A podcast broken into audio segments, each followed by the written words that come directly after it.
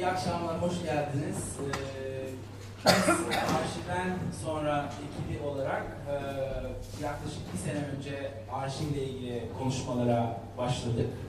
Ee, konuşmacıları davet etmeye başladık daha doğrusu. Geçen sene İMÇ'de e, bulunan, Kapanı'ndaki İMÇ'de bulunan 55-33'te başlamıştık. E, oldukça küçük çaplıydı. 5-10 kişilerden şu anda bilmiyorum 100-150 kişiye vardık galiba. E, arşivden sonra e, bir sanatçı oluşumu diyebiliriz. E, daha çok e, Türkiye ve Türkiye yanındaki civarındaki coğrafyalarda arşivin e, toplumsal hafızada ve sanattaki yeni ve işlevi üzerine biraz düşünüyorduk. O sırada böyle bir e, konuşma serisi yapmak e, aklımıza geldi. E, çok kısa anlatayım nasıl başladık. Biraz aciliyet üzerine başladık. O zamanlar yeni başlamıştı ya da tam ateşlenmişti. E, ve Radikal'i hatırladık. Radikal Gazetesi'nin biliyorsunuz online arşivi bir anda yok oldu. Sonra Cumhuriyet geldi ama e, o bize şunu sordurdu. Acaba Cumhuriyet'in başına gelirse ne olur? Dolayısıyla ilk olarak Cumhuriyet Gazetesi'ne e, gittik. E, bu aciliyet üzere kendilerine sorduk. E, Cumhuriyet Gazetesi'nin arşiv çalışanları bize e, ne kadar hazır olduklarını eğer olursa e, anlattılar. Onun dışında e, nasıl arşiv ettiklerini ve 1920'lerden beri var olan Cumhuriyet arşivlerini bize gösterdiler. Ee, daha sonra e, Hafıza Merkezi e, bir konuşma yaptı. O da e, zorla kaydedilme arşivlerimizi anlattılar. E, Hrant Dink Vakfı'nın Kültürel Miras e, Arşivi, e, belki biliyorsunuzdur online erişimi var. E, Anadolu'da ve Trakya'da Rum ve Ermeni kültürel mirasların haritalanmasını yapıyorlar. E, onun dışında sanatta da e, hem ben e, Köken Ergun hem Hasan Özgür Top kendi yaptığımız arşivlerden e, bahsettik. Bir Kemal Ekberzade foto muhabirinin gizli arşivinden bahsettik. ee, bunları anlatıyorum çünkü kaçırmadınız. Hepsini YouTube kanalımızdan izleyebilirsiniz. Orada, ha neyse, onu- söyleriz. evet. Hiç sorun değil. Yani arşivden sonra deseniz YouTube'da bulabiliyorsunuz konuşmaları. Bir Kemal Ekberzade e, mesela Birleşmiş Milletler tarafından görevlendirildiğinde Suriye ya da eski Irak Savaşı'nda e, alana ilk olarak e, götürülen foto e, muhabirlerinden biri. E, orada çektiği fotoğrafları hiç kimseye göstermeme kontratı var. Kimse görmüyor. Sadece e, BM görüyor, kendi görüyor. Bu konuşmanın e, başlığında gizli arşivi. Şimdi o çizgiden biraz böyle e, gelirsek, ikinci sezonumuzda ilk başta e, e, elle tutulabilir bir arşivimiz vardı. St. Petersburg'daki Vavilov Enstitüsü ki dünyanın en eski tohum arşivlerinden birine sahip. Türkiye'den topladığı tohumlarla ilgili bir konuşma yaptı Profesör Igor Loskutov. Ee, bundan sonraki konuşmamız depoda olacak e, Kasım ayında. O da e, mübadelenin sözlü tarihi arşivini tutan bir e, büyük bir e, arşiv olan Küçük Asya Araştırmaları Merkezi'nden Stavros Bey diyeyim çünkü kendisi Türkçe yapacak konuşmayı, kurtuluştu kendisi. Ee, biz bunları konuşurken e, Zeynep Sayın'la e, de arada konuşurken e, başka bir fikir de geldi. E, arşivin imkansızlığı ya da arşiv olamama üzerine. Dolayısıyla biraz tabiri caizse manzur görün benim tersten bakıyoruz belki de bu e, konsepte diyebiliriz. E, Zeynep Hoca'yı tanıtmadan önce çok ufak bir ricam var. E, lütfen e, bu konuşma sırasında ses ve video kaydı almayın. Biz alıyoruz ve birkaç ay sonra YouTube'a koyacağız. Kaçıran arkadaşlarınız da oradan e, seyredebilirler. Çok teşekkür ederiz. Profesör Doktor, Zeynep Sayın, e, yani belki bu salonda birçok insanın hocası olmuştur. Şahsen ben benim olmuştu. E, İstanbul Üniversitesi'nde, Marmara Üniversitesi'nde, Mardin Artuklu Üniversitesi'nde birçok farklı disiplinlerde ders vermiş e, ve kitapları yayınlanmış. E, Türkçedeki kitapları bildiğiniz İmge'nin pornografisi, yayın baskısı yapılan e, Kötülük Cemaati e, kitapları e, biliyoruz. E, bir yeni haber, yakın bir zamanda e, Ölüm Terbiyesi başlıklı kitabı e, Metis yayınlarından yayınlanacak. E, ve Zeynep Hoca konuşmasında biraz da oradaki konulara da değinecek. Çok teşekkür ederim. Buyurun. Valla ben çok teşekkür ederim. Arşivizede biri olarak burada karşınızda bulunuyorum. Yani hem çok teşekkür ederim hem neden arşivizede olduğumu da bilen biliyordur. Çünkü ben bütün derslerim işin aslında diyorsanız derslerimde kayıt yapılmasını isterim.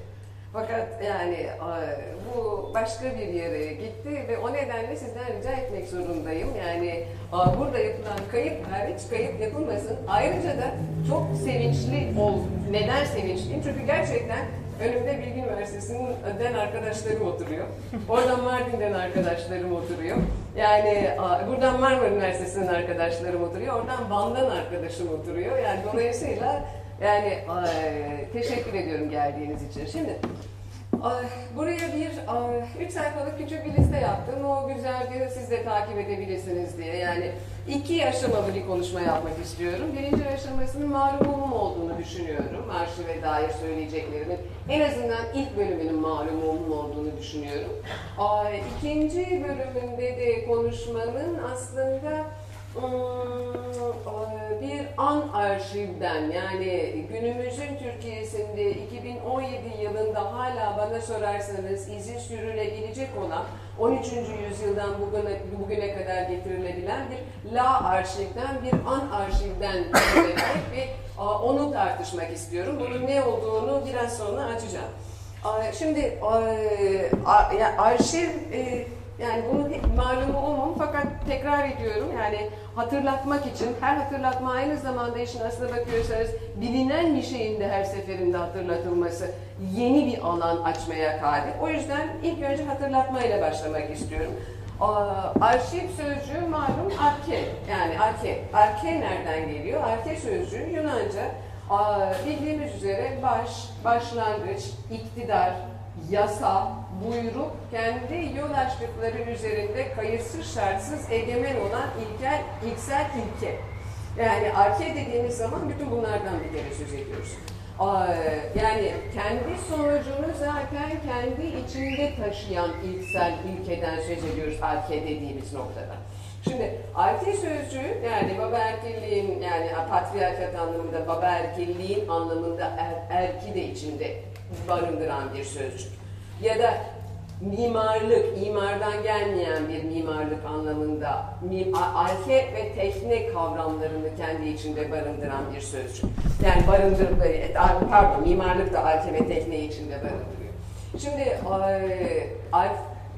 Atina'da arşivi yönetenlere de arkeden gelen bir isim veriyorlar. Burada gördüğünüz üzere.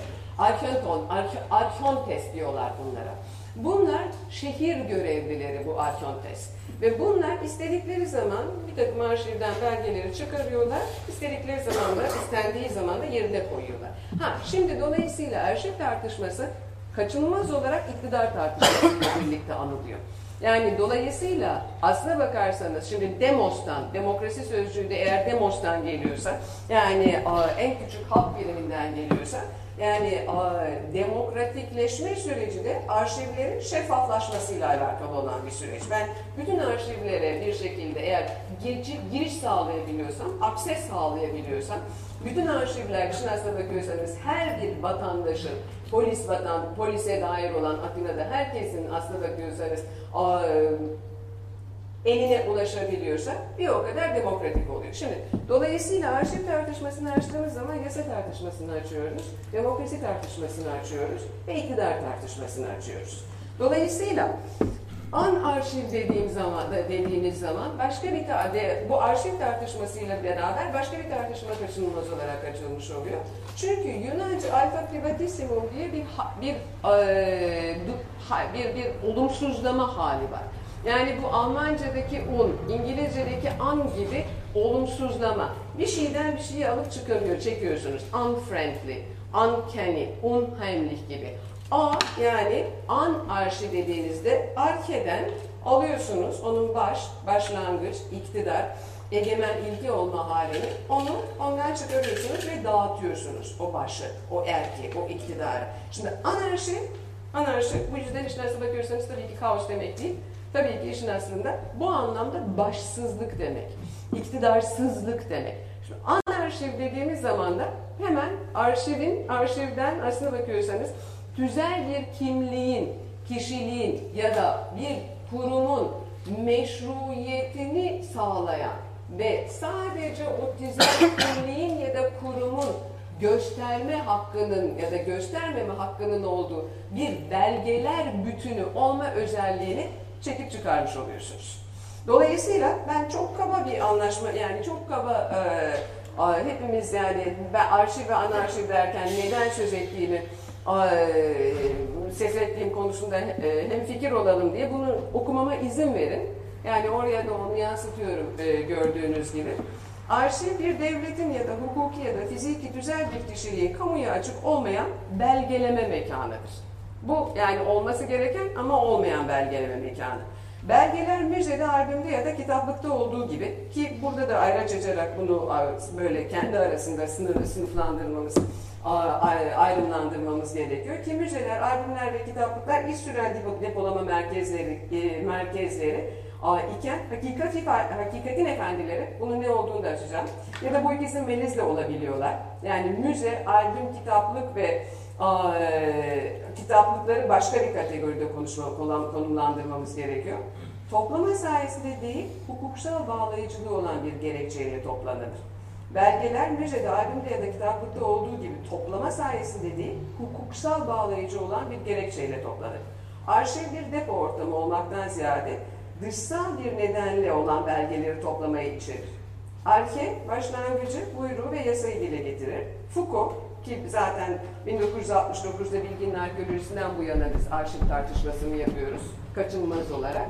Yani Foucault arşiv deyince bir kültürün ifadelerini genel formasyon ve transformasyon sistemini anlar. Arşiv her zaman yazılı belge şeklinde anlaşılmadığında çeşitli hatırlama ve hatıra pratikleri anlamına da gelebilir. Türkçesi benim berbatlığım olabilir.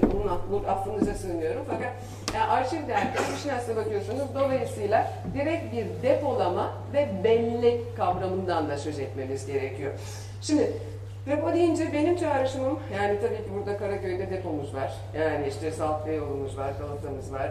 Yani buradayız hep birlikte. Yani depo deyince aa, elbette eleştirel bir yerden de gelen tanımlamalar bunlar. Fakat depo deyince aynı zamanda başka bir yerden de konuş, başka bir yerden de bir şey de tabii ki sorguluyoruz. Depo aynı zamanda da aslında bakıyorsanız toplanılan nesnelerin, toplanılan şeylerin envanterize edilmesi anlamına da geliyor. Yani onlarla bizim kurduğumuz ilişki, işin aslına bakıyorsanız bir envanter ilişkisi. Ya ve dünyada olmuş bitmiş olan bütün şeylerle kurduğumuz ilişki bir envanter ilişkisi olmuş anlamına geliyor ki bunun da ayrıca bilahare bunun üstünde de dururuz. Sorgulanması herhalde gerekiyor. Şimdi anarşi deyince bunu da okuyorum. Okumak can sıkıcı biliyorum ama yani e, buradan hepimiz takip edebiliriz.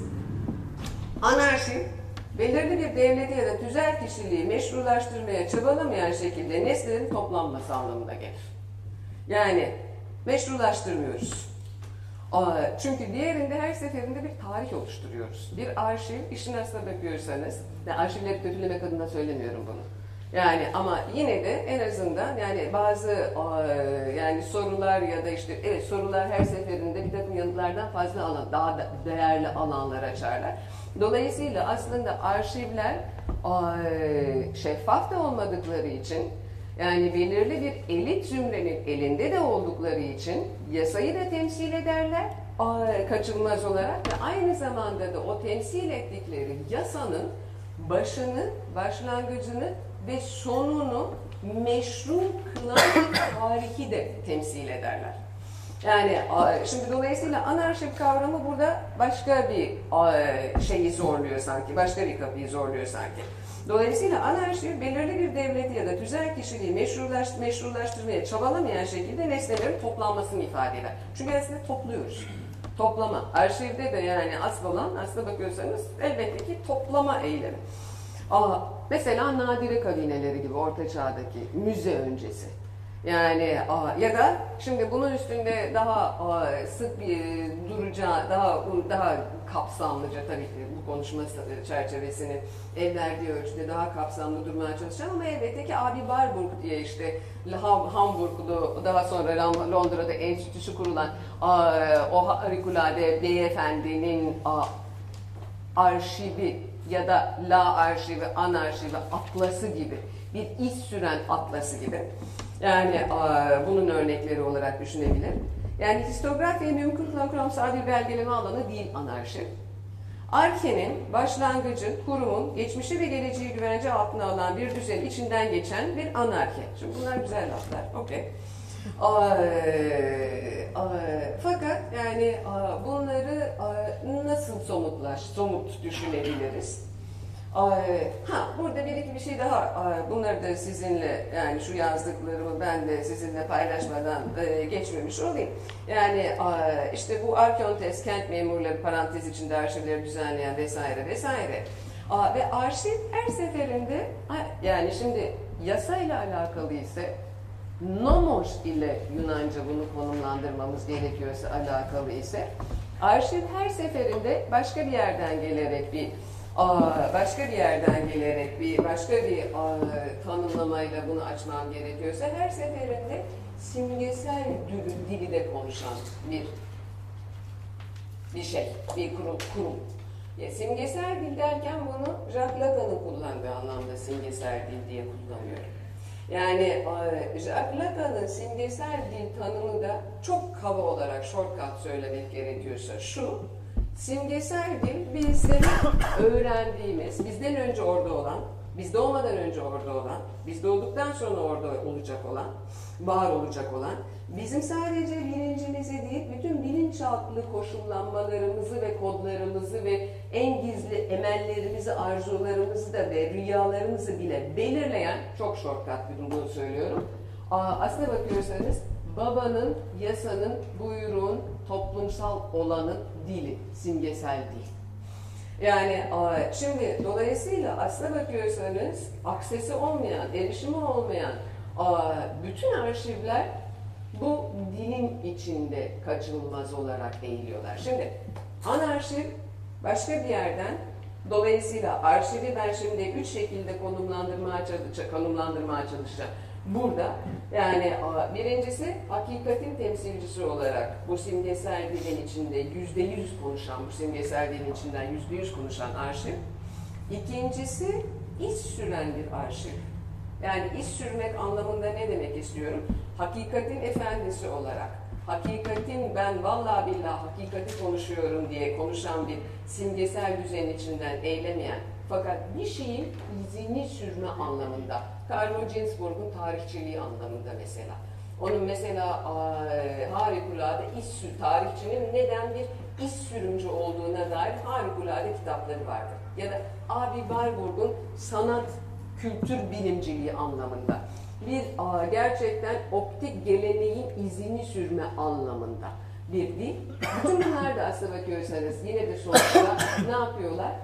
Topluyorlar, görselleri topluyorlar, görsel olmayanları topluyorlar, belgeleri, dokümanları topluyorlar ve bir araya getiriyorlar. Şimdi dolayısıyla hakikatin efendisi olma anlamında bir arşiv, iz sürme anlamında bir arşivin içinden geçen bir kavram, bunun ne olduğunu henüz daha muğlak bırakıyorum.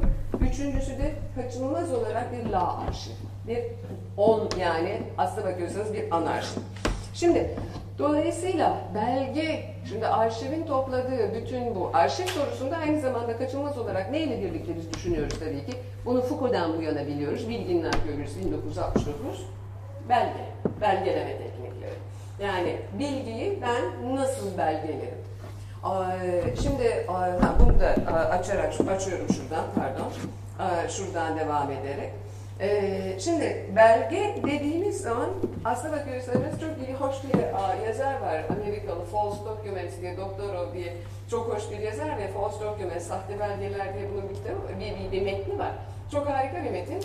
Bu metinde şunu anlatıyor e, Doktorov. Diyor ki, ben diyor Amerika'da, Amerika Birleşik Devletleri'nde yaşayan bir yazarım. Bunu, o 90'lı yılların başında yazıyor. Yani yazarım. Ben istediğim her şeyi yazabilirim. Amerika Birleşik Devletleri'nde ben kalkıp gidip yani Ku Klux Klan'ın nasıl işte aa, zencirleri avladığını bile tırnak içinde yazma bir romanın içinde özgürlüğüne sahibim. Çünkü benim zaten yazdıklarımın tümü false, sahte. Gerçek değil, kurmaca. Dolayısıyla sahte belgeler. Dolayısıyla benim yazdıklarım hiçbir şekilde hakikat değil. Benim yazdıklarım, yani ben ne yazıyorsam sahte yazıyorum. Ben 90'ların başı, ben Türkiye Cumhuriyeti, Türkiye gibi, İran gibi bir ülkede yaşamak istiyorum. Ben yazdığım bütün sözlerin, bütün cümlelerin hakikat olduğu düşünüldüğü için yargılandığı, devlet güvenlik mahkemeleri tarafından yargılandığı, bir sözün bir kemik, bir parça kemik gibi, yenen bir somon ekmek gibi kıymeti harbiyesinin olduğu bir ülkede yazmak istiyorum ben. Dolayısıyla ben bütün yazdıklarımın belge niteliği taşıdığı bu ülkelerde yazmak istiyorum. Şimdi Şimdi sanıyorum bu hikaye yani bunu gerçekten böyle söylüyor. Yani bu hikaye hoş bir hikaye. Yani çünkü arşiv dediğimiz zaman aslında yani hemen neden söz ediyoruz kaçınılmaz olarak? Hakikat mi, yalan mı? Her seferinde arşivdeki aslına bakıyorsanız arşivdeki belgelerin niteliği hakikat ya da yalan olma özelliği üzerinden tartışılıyor. Şimdi dolayısıyla da hakikat olduğu, hakikat mi, yalan mı? Hakikat değeri, hakikatin efendisi olan o ar arkontes, o arşiv yöneticisine kaçınılmaz olarak bahşediliyor. Şimdi hakikat mi, yalan mı mı, yalan mı mı üzerinden ve dolayısıyla da çok önemli olan başka bir şey daha, cümlemi pardon geri alıyorum. Çok önemli olan başka bir şey daha, tanıklık sorunsalı. Yani şimdi dolayısıyla da bu hakikatin efendisi olan belgeleri hakikat değeri taşıyan tanıklığı. Çünkü bütün arşivdeki işin aslına bakıyorsanız belgeler tanıklık üzerine kurulu olan belgeler. Dolayısıyla arşiv tartışması kaçınılmaz olarak tanıklık tartışmasını da beraberinde getiriyor. Şimdi bunu başka bir ifadeyle, başka bir terminolojiyle konuşmaya e, konuşacak olursak şehadet tartışmasını da beraberinde getirecek. Buna da inşallah bir şekilde değinmeye e, vaktim olacak. Şimdi bir, böyle bir durumumuz var. İkincisi, şimdi Foucault anlamında ki bundan az önce söz etmeye çalıştım. Foucault anlamında ya da Warburg anlamında ya da Carlo Ginzburg anlamında ben arşivdeki belgeyi bir iz olarak düşünebilirim bir olmuş olan bir şeyin izi olarak gerçekten yani nasıl ki işin aslına bakıyorsak yangın, duman, ateşin izidir duman. Aynı şekilde olmuş olan bir şeyin vallahi billahi bu hakikattir ve bu hakikat dolayı bu hakikat sayesinde ben bir kurumun ya da tüzel kişiliğin geçmişini ya da geleceğini meşru kılıyorum anlamında değil.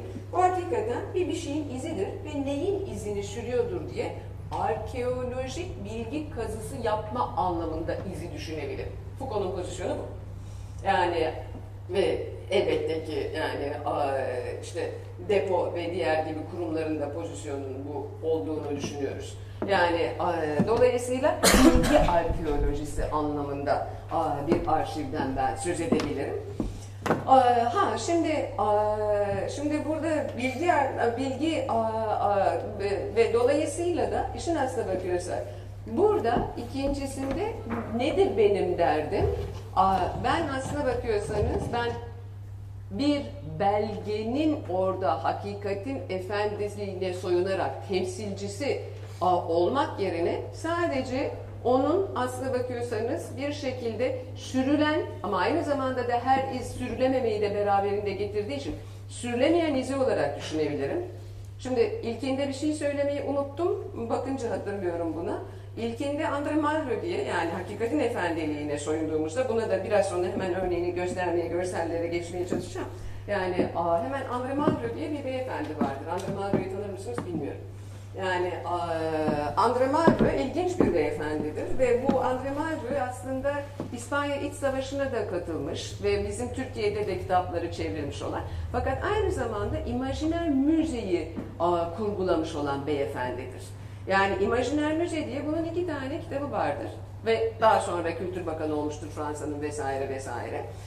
Ve bu Andre Malraux, e, bir dakika, şunu şunu buradan konuşurken bir yandan açacağım ve bir yandan da bu albümler hazırlamıştır. Yani imajiner müze albümleri hazırlamıştır. İmajiner müze albümleri e, biner kutupluk üzerine, karşılıklı kutupluk üzerine kurulu olan bir dakika. İmajiner deyince şimdi hemen bunu, e, şu imajiner müze, bakınız şunlar mesela.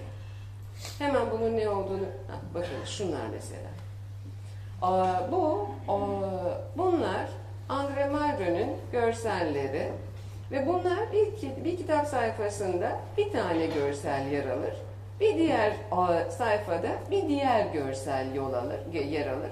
Ve aslında bu Andre Malraux'un 1950'lerde hazırladığı bu kitabın amacı, bu kitapların, bu iki kitabın amacı şudur. Sanatın hakikatini göstermek. Sanatın hakikatini belgelemek. Sanatın evrensel hakikatini Etrüs'te ve bakınız bu Etrüs'tedir, bakınız bu Clay'dir. Atıyorum şimdi tümüyle. Bu Mısır'dadır, bakınız bu işte Kandinsky'dir gibi yine karşı ikili kutuplar, kutupluklar halinde ve gör, görünüz bakın bütün belgeler ayaklarının altındadır Andre Malraux'un. Yani dolayısıyla aslında sanatın evrensel hakikatini, ha evrensel hakikat olarak kanıtlanmak zorunda olduğu anda sanatta devlet gibi bir şey olur zaten. Yani sanat ile devlet arasındaki ayrımlar ortadan kalkar.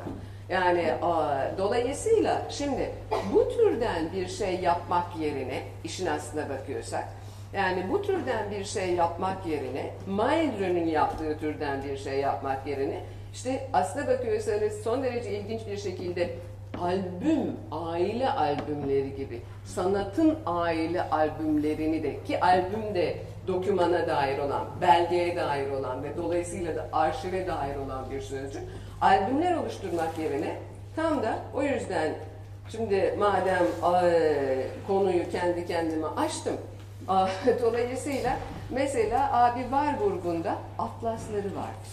Abi Warburg'un atlasları Malraux'un albümlerinden çok farklıdır. Çünkü Malraux'un albümleri bir gerçekten bir izi, bir bir bir hakikati kanıtlama ve onun arşivini oluşturmaya çalışırken bunlar ne yapmaya çalışırlar? Bunlar ne yapmaya çalışırlar?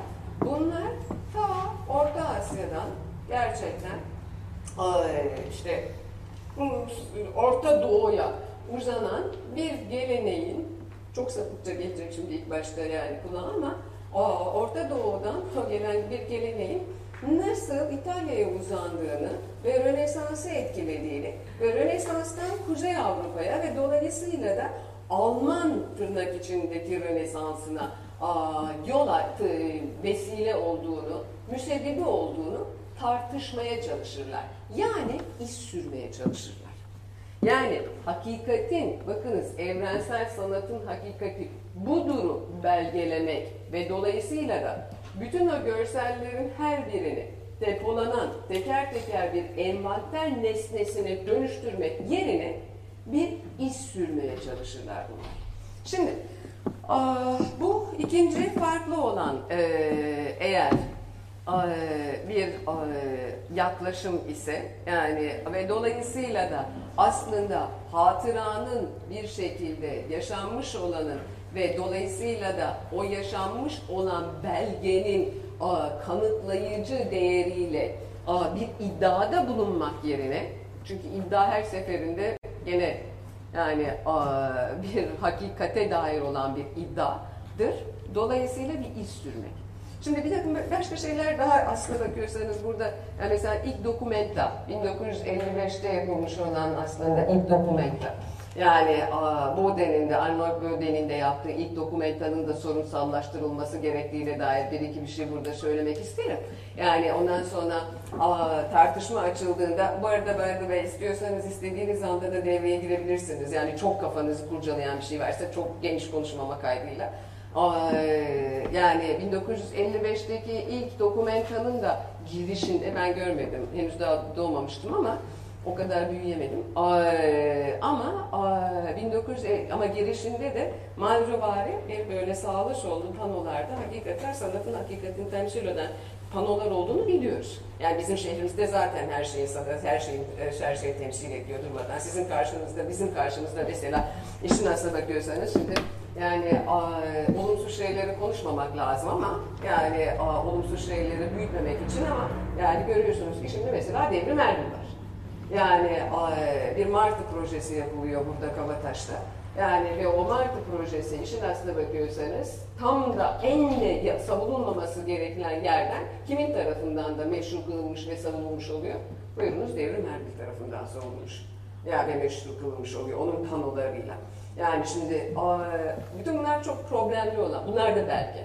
Yani bütün bunlar son derece problemli olan şeyler aslında. Her neyse şimdi gelelim daha da heyecan verici olan tanıklığın tanıklık kısmı yani da hakiki anarşi kısmına. Şimdi bu ikinci iz kısmının da ben arşivin içinde, arşivin içinden geçmeye kadir olan bir şey olduğunu düşünüyorum ama anarşivin çok sağlam bir şey olduğunu, çok daha da sağlam bir şey olduğunu, anarşivin aslına bakıyorsanız arşiv sözcüğünü yani gerçekten a, çökertmeye kadir bir potansiyele sahip olduğunu ve az önce Lacan'dan söz ettim. Lacan'ın simgesel olanından söz ettim. Aslında Lacan'ın bir başka kavramıyla bu anarşivin de açıklanabileceğini, bu kavramın da reel olan olduğunu düşünüyorum. Şunu söylemeye çalışıyorum. Reel olan, e, burada Lacan tartışmak istemiyorum. O yüzden yani uzun uzadıya girmek istemiyorum ama çok shortcut yine de bir takım şeyleri söylemeden geçemeyeceğim. Reel olan Lacan'a göre, Jacques Lacan'a göre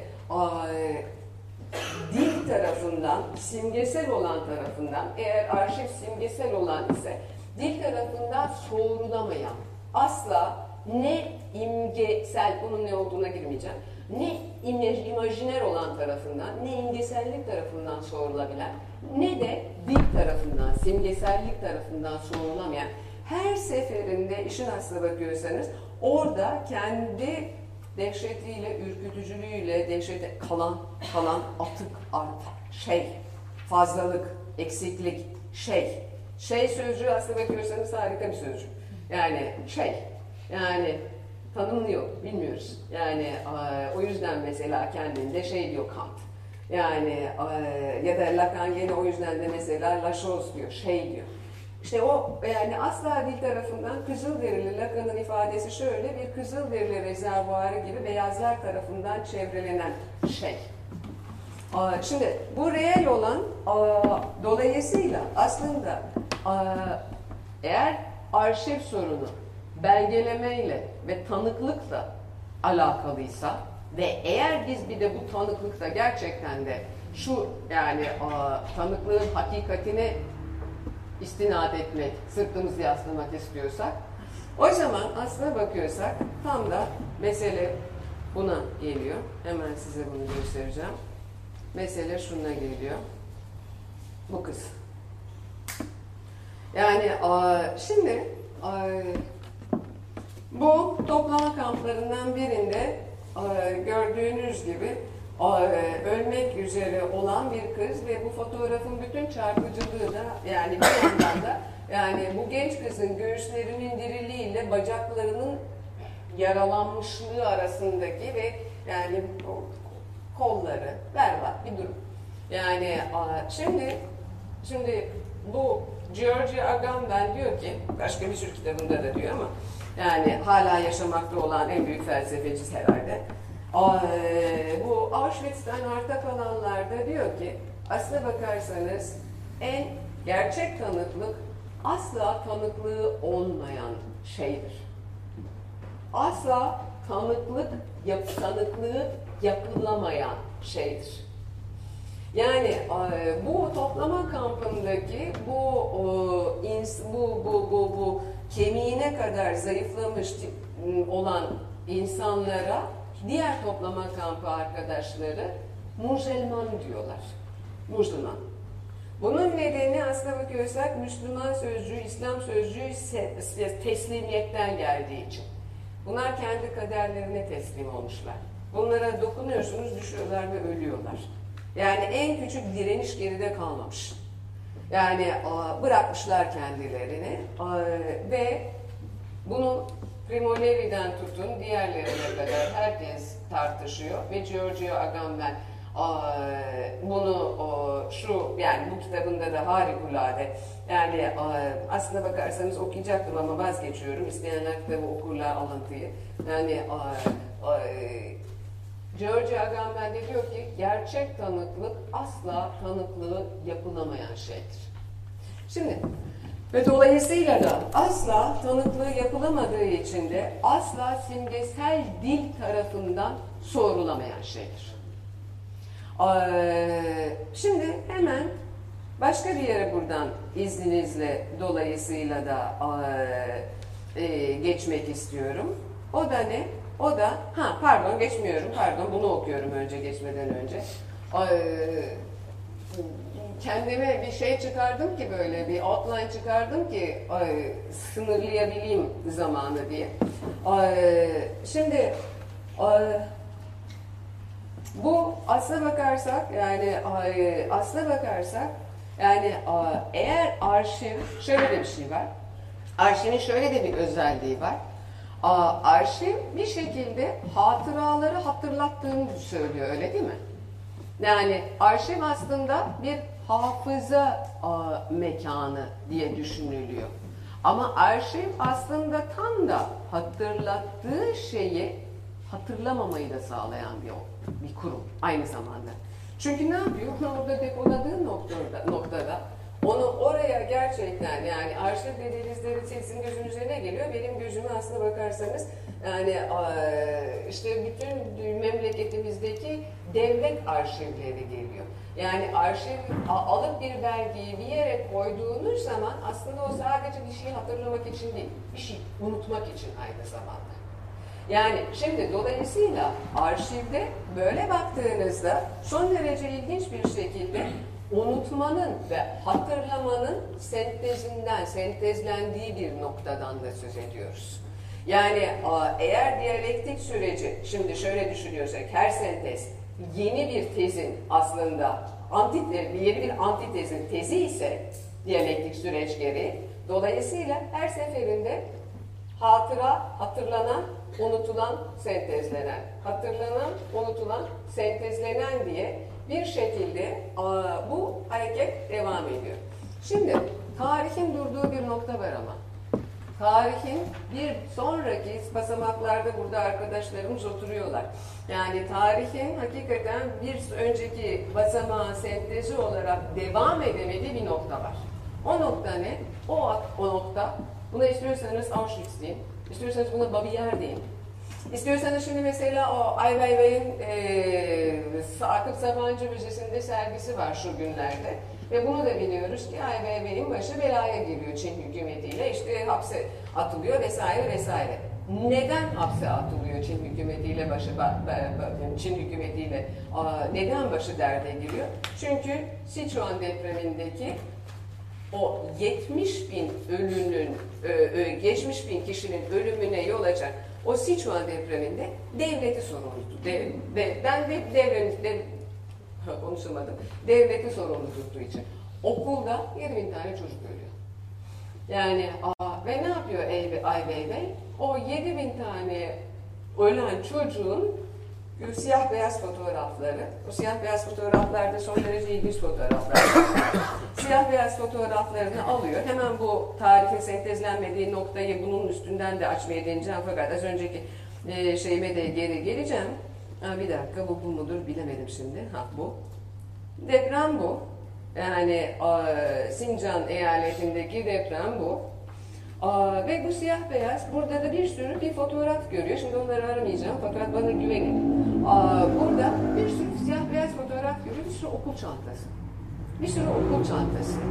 Aa, ve o okul çantalarından hakikaten her yere çocuk okul çantalarından duvarlar yapmaya başlıyor Ay Bey Aa, ve, ve ondan sonra bir blok kuruyor. Her bir ölen çocuğun hatırasını anmaya başlıyor her bir çocuğun kim olduğunu anlatmaya başlıyor. Şimdi bu aslına bakıyorsanız tam da bana benim yani anladığım türden bir an arşivleme de örneği. Neden? Çünkü bir örnek daha göstererek bunu da açıklamak istiyorum. Bakınız şu da bu da 1941 42 senesinde Johannes Höhle diye bir aa, subay Ukrayna'ya gidiyor, Rusya'ya gidiyor ve Babiyer'i görüntülüyor. Şimdi Babiyer'de, bütün bunları bir daha göster. Babiyer, Babiyer neresi? Babiyer, bir dakika gel buraya. Bakınız şu. Ha, şeyin bozuldu teker teker gerisin geriye Aa, bunu e, eğer yardımcı olan biri varsa e, şeyin bozuldu onun için teker teker göstermek zorundayım. Aa, bir şey göstermeye çalışıyorum ama bunu da yapmıyor gördüğünüz gibi. Şunlar asıl ilginçler. Bakınız Yahu- Yahudilerden arta kalan kıyafetler. Bunları görüntülüyor. Aa, 19 IBM ile aynı, aynı prensip. Okul çantalarıyla aynı prensip. 1900 yani Yahudilerden Babiyer'de toplu mezara gömülen o Yahudilerden bakınız bir de renklendiriyor bunları. Bunlar Yahudilerden kalan kıyafetler.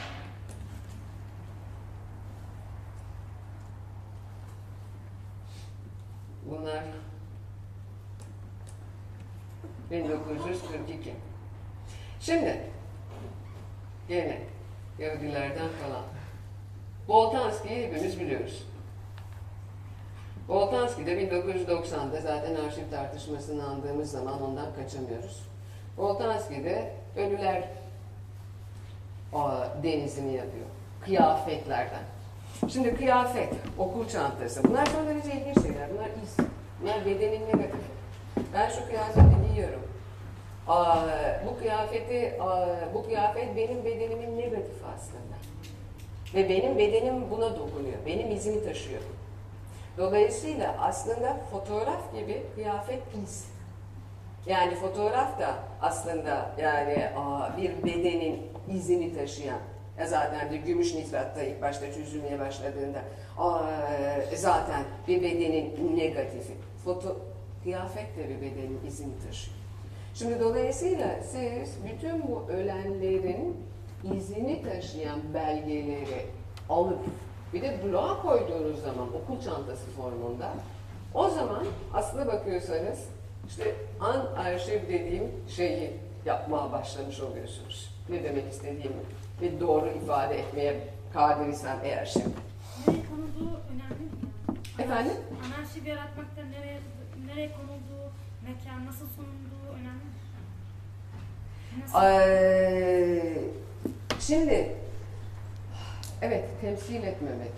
Temsil mekanizmalarınca çünkü temsil mekanizmalarının içinde yani aslında tabii ki hangi ortamda olduğu, onun ne olduğunu eğer belirliyorsa bir şey hangi ortamda sunulduğu, onun ne olduğunu belirliyorsa o zaman o ortamda bir egemenin elinde nereden alınıp nereye konulacağı gerisin geriye belli olan bir temsil mekanizmaları içinde, temsil mekanizmaları da derken de o yer almaması gerekiyor. Temsil mekanizması da derken neyi de kastediyorum?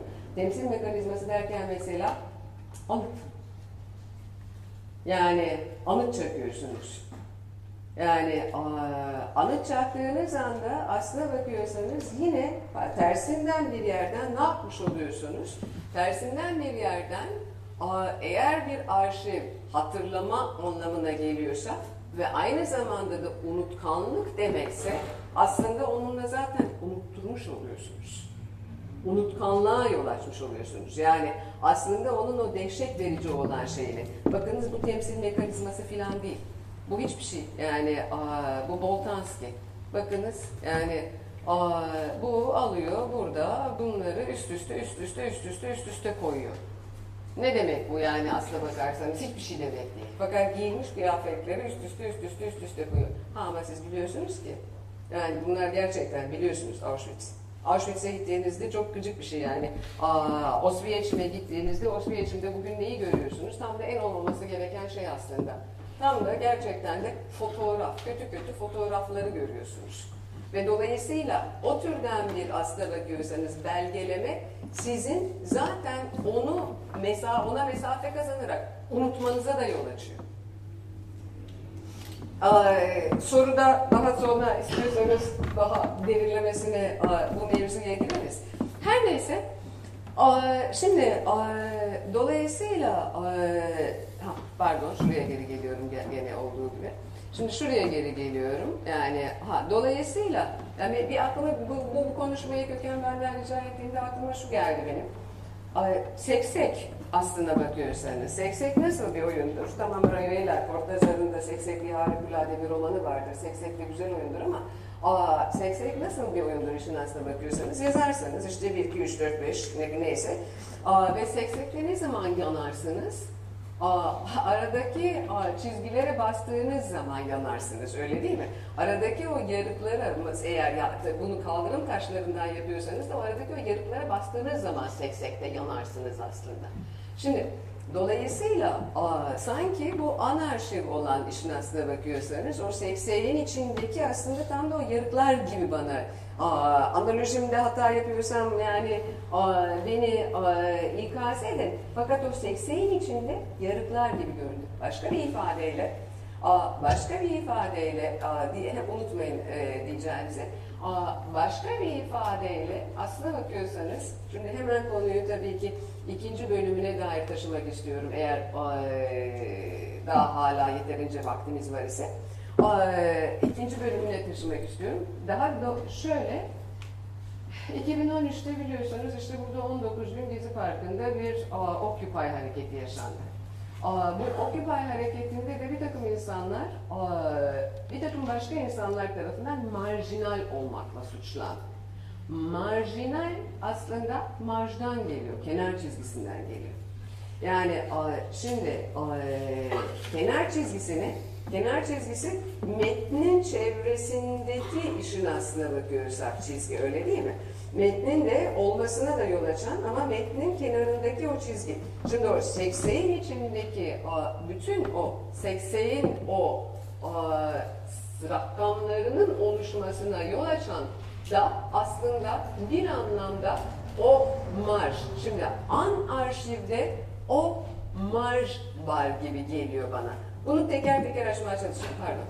Ee, Ben de yerinde bir analoji olacak bilmiyorum da siz e, fotoğraflarla örnekleyince aklıma şey geldi. A- arşiv iktidarla da gelen bir şey dediniz ya, arşiv kurmak iktidarla ilişkileri de sorgulamamıza yol açan ilişkiler haline getiriyor. Belki şey gibi olabilir, yani çok alakasız bir benzetme olacak ama e, sigara içmek öldürürün e, sigara paketlerinde yazması ve iktidarın hani onun zararlı olduğunu dahi bize e, üstten bir dille ve çok aslında e, onun zararının çok dışında kalan bir dille söylemesi, görevini yerine getirmesi ve o zararın gerçekliğinden bizi gitgide uzaklaştırması ile sizin o fotoğrafların belgelenmesiyle artık bizim o tanıklık ve onu artık unutmamızı kolaylaştırdığını söylemeniz arasında da bir bağlantı kurdum. Belki şey olabilir, e, anarşi gerçeklikten, yani hakikatin kendisinden iz taşıyan bir şey. Hakikatin kendisi olmasa bile hakikatten kopmuş veya hakikatin suretine bağlanmış veya ondan kopmuş bir parça taşıyormuş gibi geldi bana anlattıklarınızda. Birisi e, Şimdi, Dediğiniz dediğinizde bence e, yani yöndeşen ve yaklaşan bir şey bir, bir parça var. Hakikaten şöyle aa, reel olana e, Zizek ondan sonra bir kitap yazıyor yamuk bakmak diyor. Reel olana bakamıyorsunuz. Yani reel olan e, Lacan'ın tanımladığı anlamda ne imgesel ne de simgesel tarafından aa, e, çevrilemeyen o şeyin işin aslına bakıyorsanız aa, görüntüsü yok. Çok başka bir yerden aa, bir şey söyleyeceğim anlatmak için, aa, meselenin ne olduğunu anlatmak için ama yani benim bu yaz annem öldü. Şimdi annem ölürken dersler biliyorsunuz. Yani derste ben veriyorum bunu. Morris Blanch'u benzeşmeyen benzeşme falan falan anlatıyorum zaten. 20 yıldır, binlerce yıldır bir takım şeyler. Fakat şimdi anne, bir, bir sevdiğiniz bir insan ölürken gerçekten ne oluyor? Yani, yani onun ölü... Bu arada başka çok yani bu konuyu da çok uzatmayacağım ama yani ilginç bir şekilde bütün insanlarda ölürken yaşlılar ve hastalar dikkat edilmesi gereken beş tane ma- madde var. İşte sonuna kadar farkına var, varmış. Ben de bilmiyordum. Yani sonuna kadar aslında bakıyorsanız elini tutuyorsunuz gidebilirsin yani çünkü gitmiyorlar bunlar. Yani geride insanlar sevdikleri kalacaklar diye endişe içinde gitmemeye de çalışıyorlar. Bırak kendini gidebilirsin diye telkinde bulunman gerekiyor. Muş terliyorlar ve onun yanında onun hoşuna gitmeyecek şeyleri konuşmamak gerekiyor. Her neyse. Fakat ne oluyor? Şuradan şuraya nefes geliyor. Nefes buradan buraya gelmeye başlıyor. Nefes nefes buradan buraya gelmeye başlıyor ve ölüyor. Maurice Blanchot'un Benzeşmeyen Benzeşimi kitabında yazınsal uzamda te- tarif etti. Okey, ne peki bu? Bir ceset karşınızda. Ceset insan değil artık. İnsanlar arası ilişkiye girmeye kadir olan bir şey değil artık ceset. Ceset ne? Ceset hayat değil, ölüm değil, ölümün temsili değil, yaşamın temsili değil. Cesedin ne ve daha da ilginci in- insan değil. Antropoloji nesnesi değil ceset. Başka bir şey. Şimdi cesetle nasıl ilişki kurarsanız, ceset şey, reel olan bu.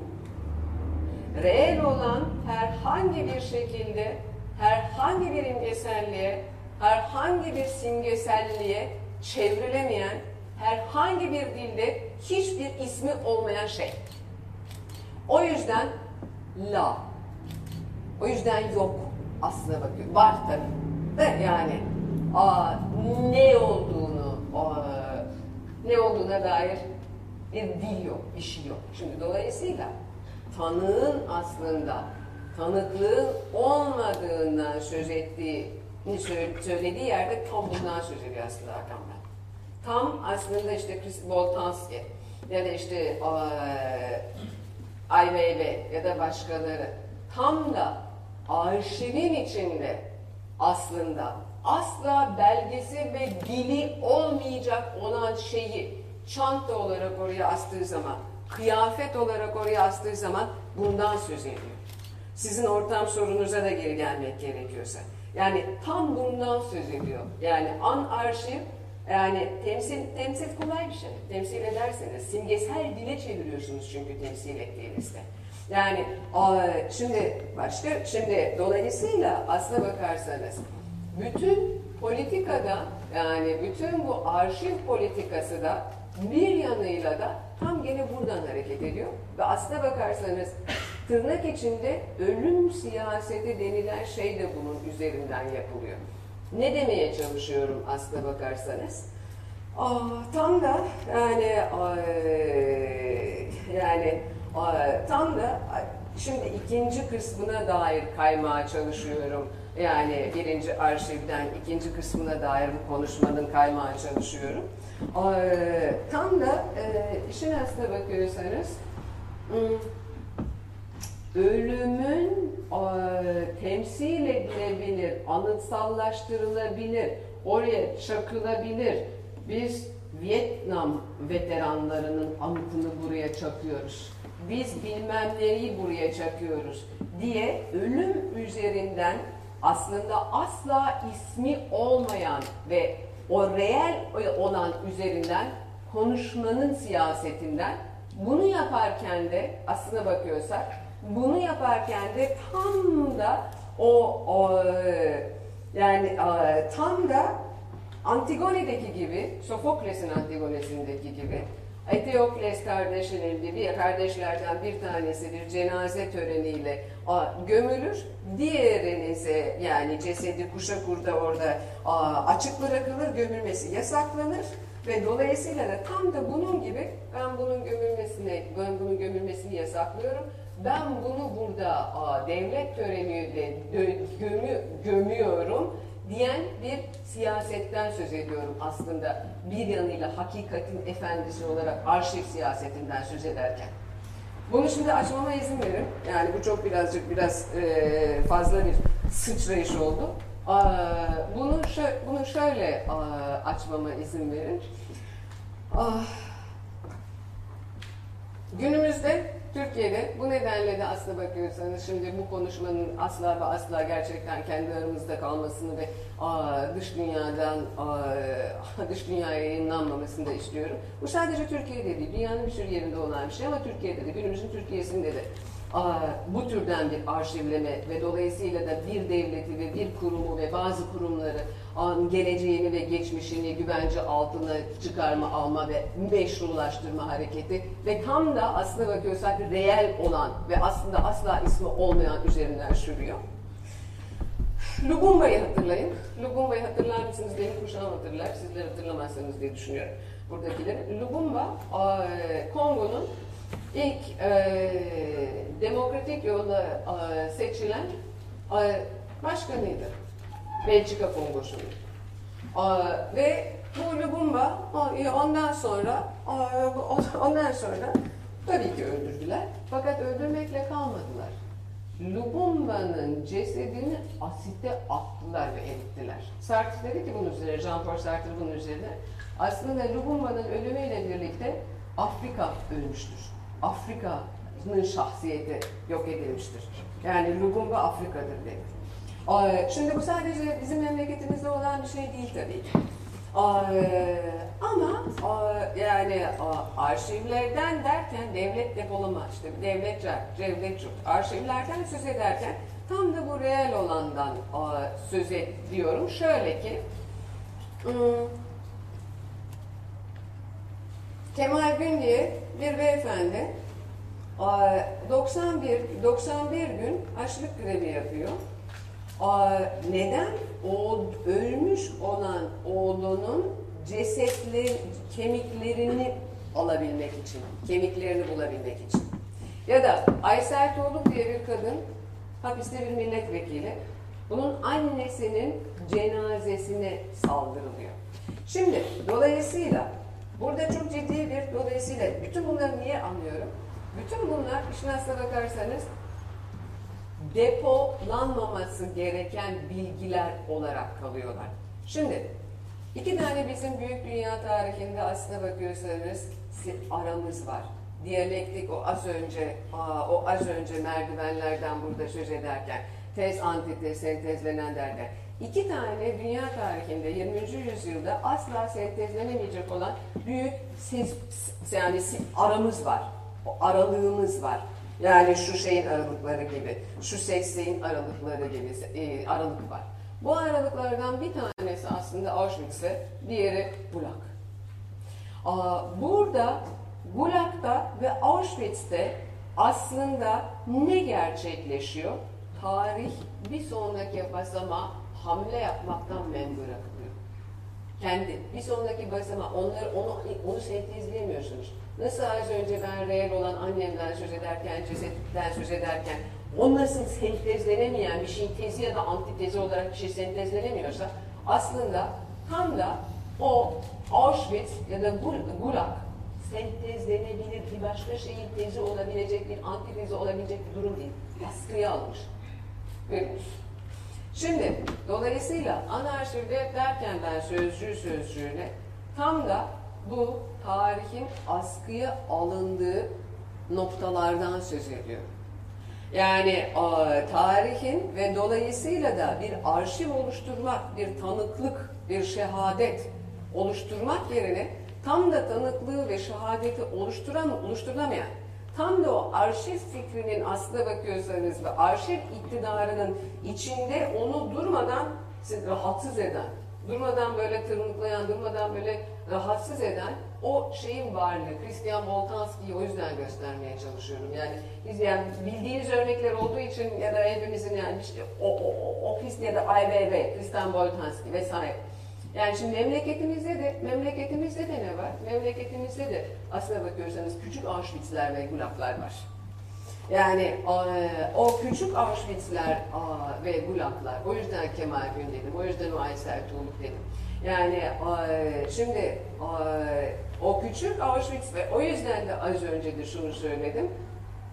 1900 e, pardon 2013 senesindeki Gezi'den söz ederken de tam da o yüzden de aslında bakıyorsanız bir geleneğin devamı olarak bundan söz edebiliriz dedim. Bir şey soracağım. Ne kadar vaktim var? Ha, pardon. Ha, Ben köken diye oraya bakıyorum. Özür dilerim.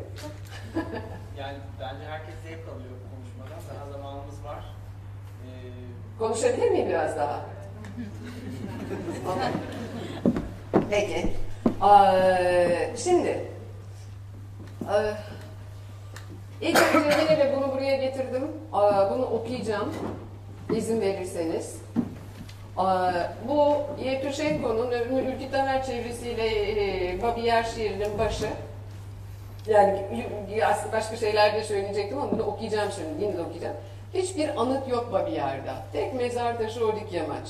Korkuyorum. Yahudiler kadar yaşlıyım şimdi. Şimdi bir Yahudi gibi görüyorum kendimi. Eski Mısır'da dolaşıyorum. Çarmıha geriliyorum, şimdi ölüyorum. Çivilerin bir izi, izi var üstümde. Şimdi dolayısıyla aslında tam da bu Babiyar benim derdim. Ve dolayısıyla şimdi aa, Zizek, yani ben Zizek'ten çok fazla haz etmem ama bu aa, çok sağlam Ay, kendi semptomunla yaşamayı öğren e, kitabı 1990'ların başında yazılmış olan bir, metin.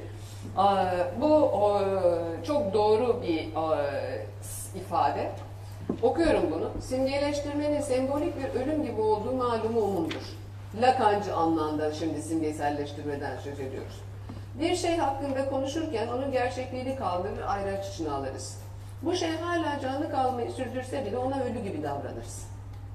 Bu nedenle cenaze ritüeli simgeselleştirmeyi en arı biçimiyle temsil eder. Cenaze ritüeliyle ölü, ölü simgesel düzene dahil edilip ve bu sayede, öl- Türkçem, Aa, bunlar benim hatalarım, çok özür. Ee, bu sayede ölmüş olmasına rağmen cemaatin belleğinde ona sonra sonra sağ bir yaşam bahşedilir. Şimdi ee, ölüm siyaseti derken aslında tam da buradan aa, ve dolayısıyla küçük kulaklar ve küçük Ausch- Auschwitz'ler var, var derken tam da buradan hareket etmeye çalıştım. Aa, aslında cesedi, annemin cesedi olduğu gibi olan o cesedi gömmek zorundasınız ki onun hatırasını, imgesini bir simgesel arşiv bütününde depolayabilirsiniz. Depolanabilir nesneye de dönüştürebilirsin, dönüştürebilirsiniz. Bir hatıra imgesine dönüştürebilirsiniz. Gömülmesi lazım ölülerin. Simgesel ortak cemaat anlatıları için.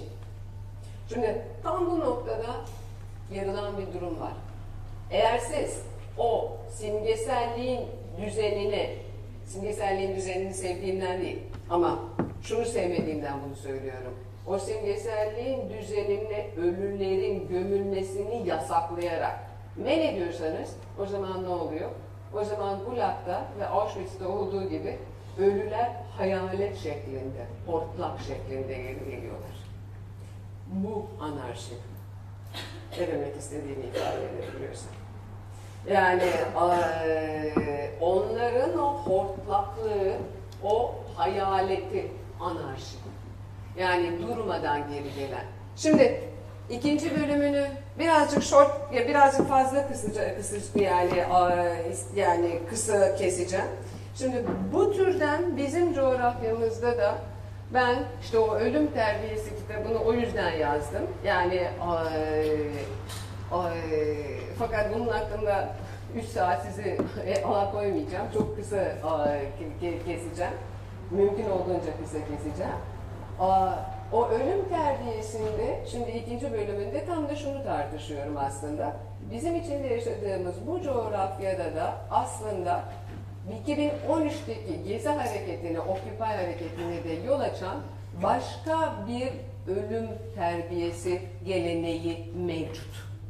Ve aslında bu la arşiv başka bir yerden gelerek mevcut. Bunu nereden gelerek ben bunun mevcudiyetini aa, kanıtlama çalıştım? Nereden neyin izini sürerek kanıtlamaya çalıştım kendimce? Aa, 13. yüzyılda çok ilginç bir şey oldu. 13.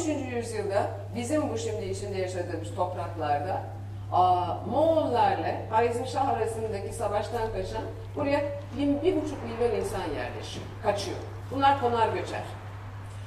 Bu konar göçerler Burada zaten bu coğrafyalarda, yaşamak bu coğrafyada kuzeyde yaşamakta olan, mesela işte Sinop'ta yaşamakta olan, o fıçıda bileceksinizdir, bir tane Diogenes diye bir, birinin aa, takipçisi olan Gnostikler var, Marsiyon filan gibi. Bunlara da girmeyeceğim şimdi. Fakat Pavlusçular var. Bunlar bunlarla ma- harmanlanıyorlar.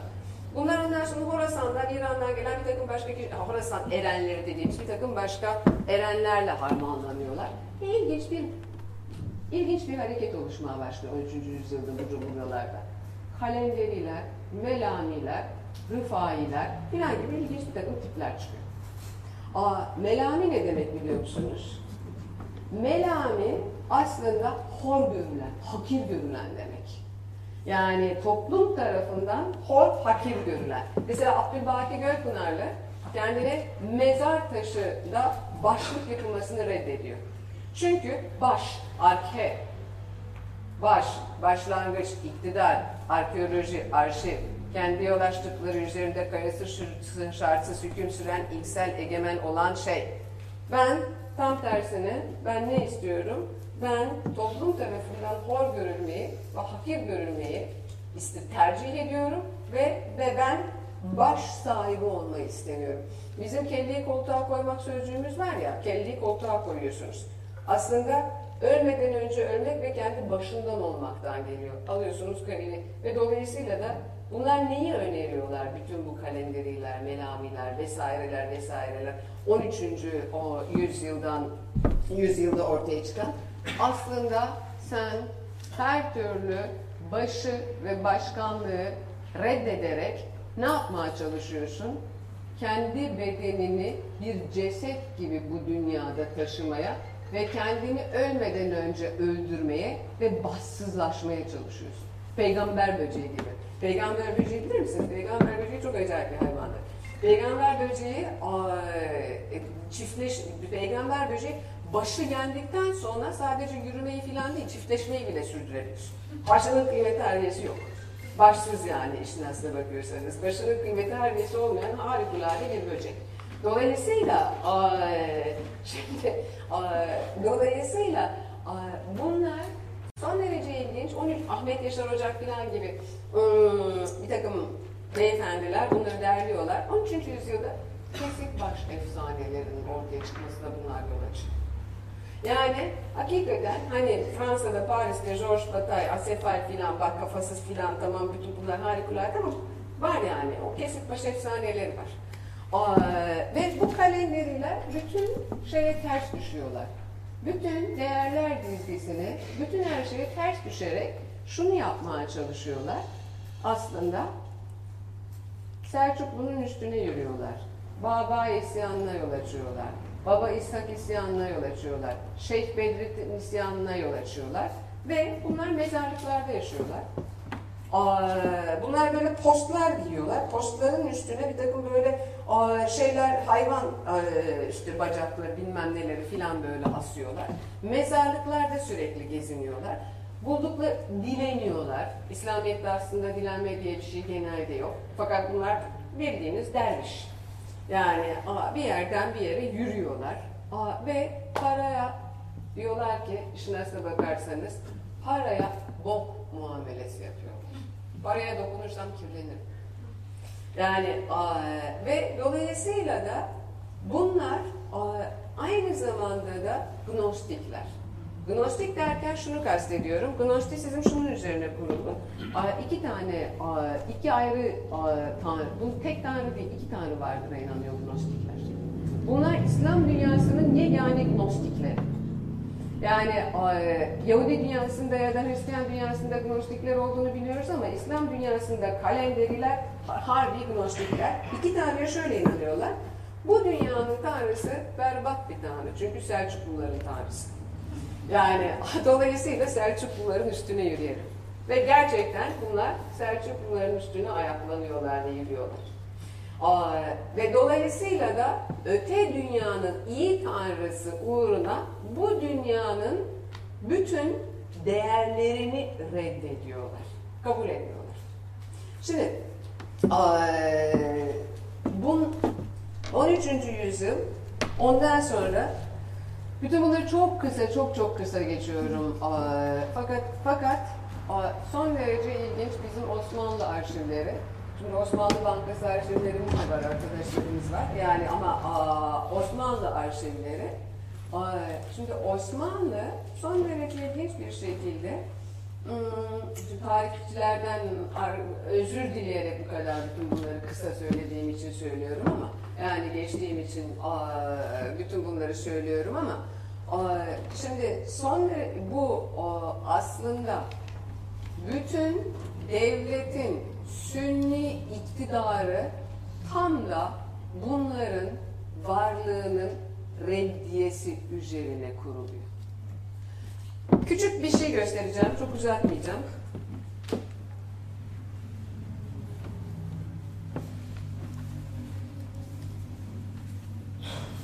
Çok küçük bir şeyi göstereceğim. Bunlar çok küçük birkaç şey göstereceğim. Ondan sonra konuşmayı çok uzatmadan bunu sadece bir anıştırma olarak bırakarak bitireceğim. Ee, bu o, Jerome'un 19. yüzyıldaki Jerome'un e, artık günümüze kalmamış olan bir görseli. Bunu, bunu bu bir kalenderi dervişi. Kalenderi dervişi gördüğünüz gibi çıplak, tıraş oluyor, dövme yapıyor, halka takıyor. A, bu bir kalenderi dervişi. Ee, bu kendini bütün Şia gibi bu 19. yüzyıldan kalma post, kartpostal kendi bedenini e, yer alıyor. Bu siyah kalem. Ha, bir şey göstereceğim pardon. Bir şeye dikkat çekmek istiyorum. Aa, bu kalenderi dervişi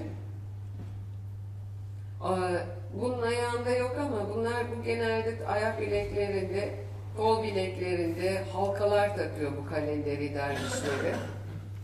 Ee, Şu siyah kalem, şu halkaları e, siyah kalemin nereden 13. yüzyılda Muhammed Vahşi e, Uygur'a atfediliyor ama 13. yüzyıldan bunun nereden gene geldiği bilinmiyor. Yani siyah kalemin. Bu gene bir kalenderi dervişi esrar içiyor.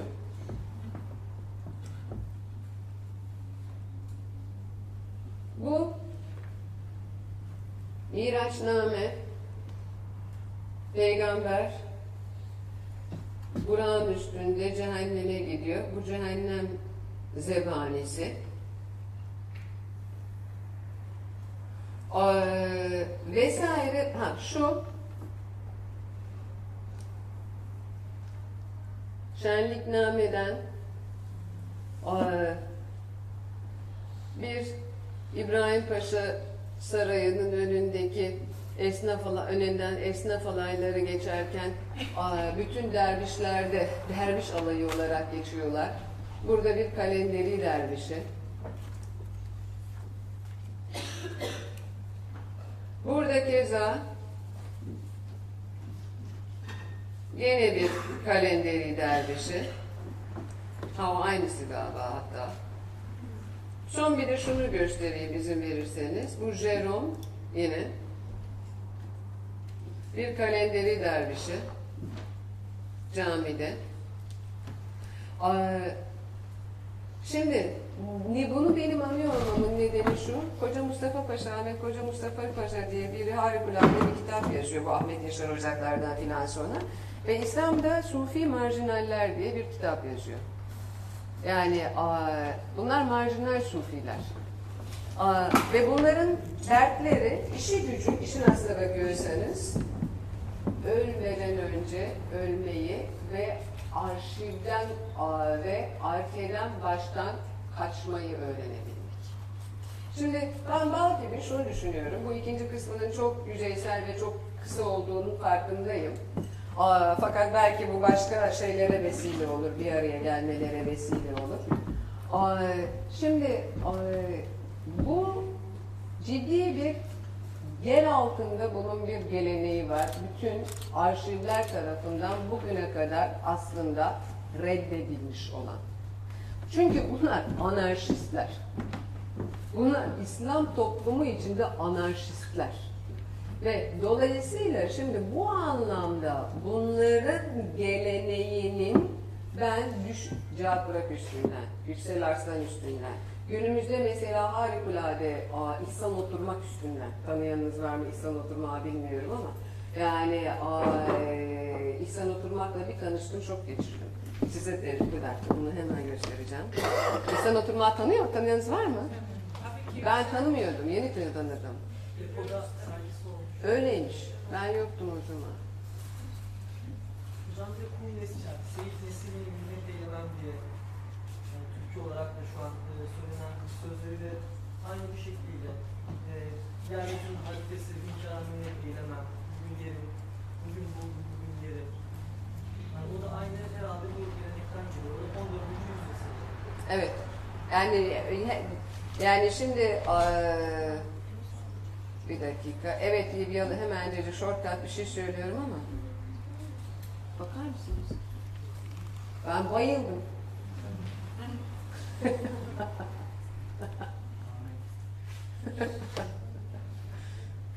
bakın bakın.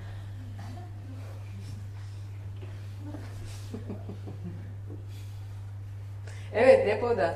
Bu da ilginç tabii. Yani İhsan, şimdi İhsan Oturmak'la aa, arşiv konuşmasına yani ve dolayısıyla depoda a- a- konuşmaya yani depo konuşmasına başlayıp ondan sonra bunu İhsan Oturmak'la da bir şekilde bitişlendiriyor olmak da ilginç çünkü doğru. Tam da İhsan Oturmak, bunu bilerek yapmadım şimdi, gevezeliğimden gösterdim İhsan Oturmak. Fakat tam da İhsan Oturmak da buraya denk düşüyor aslında.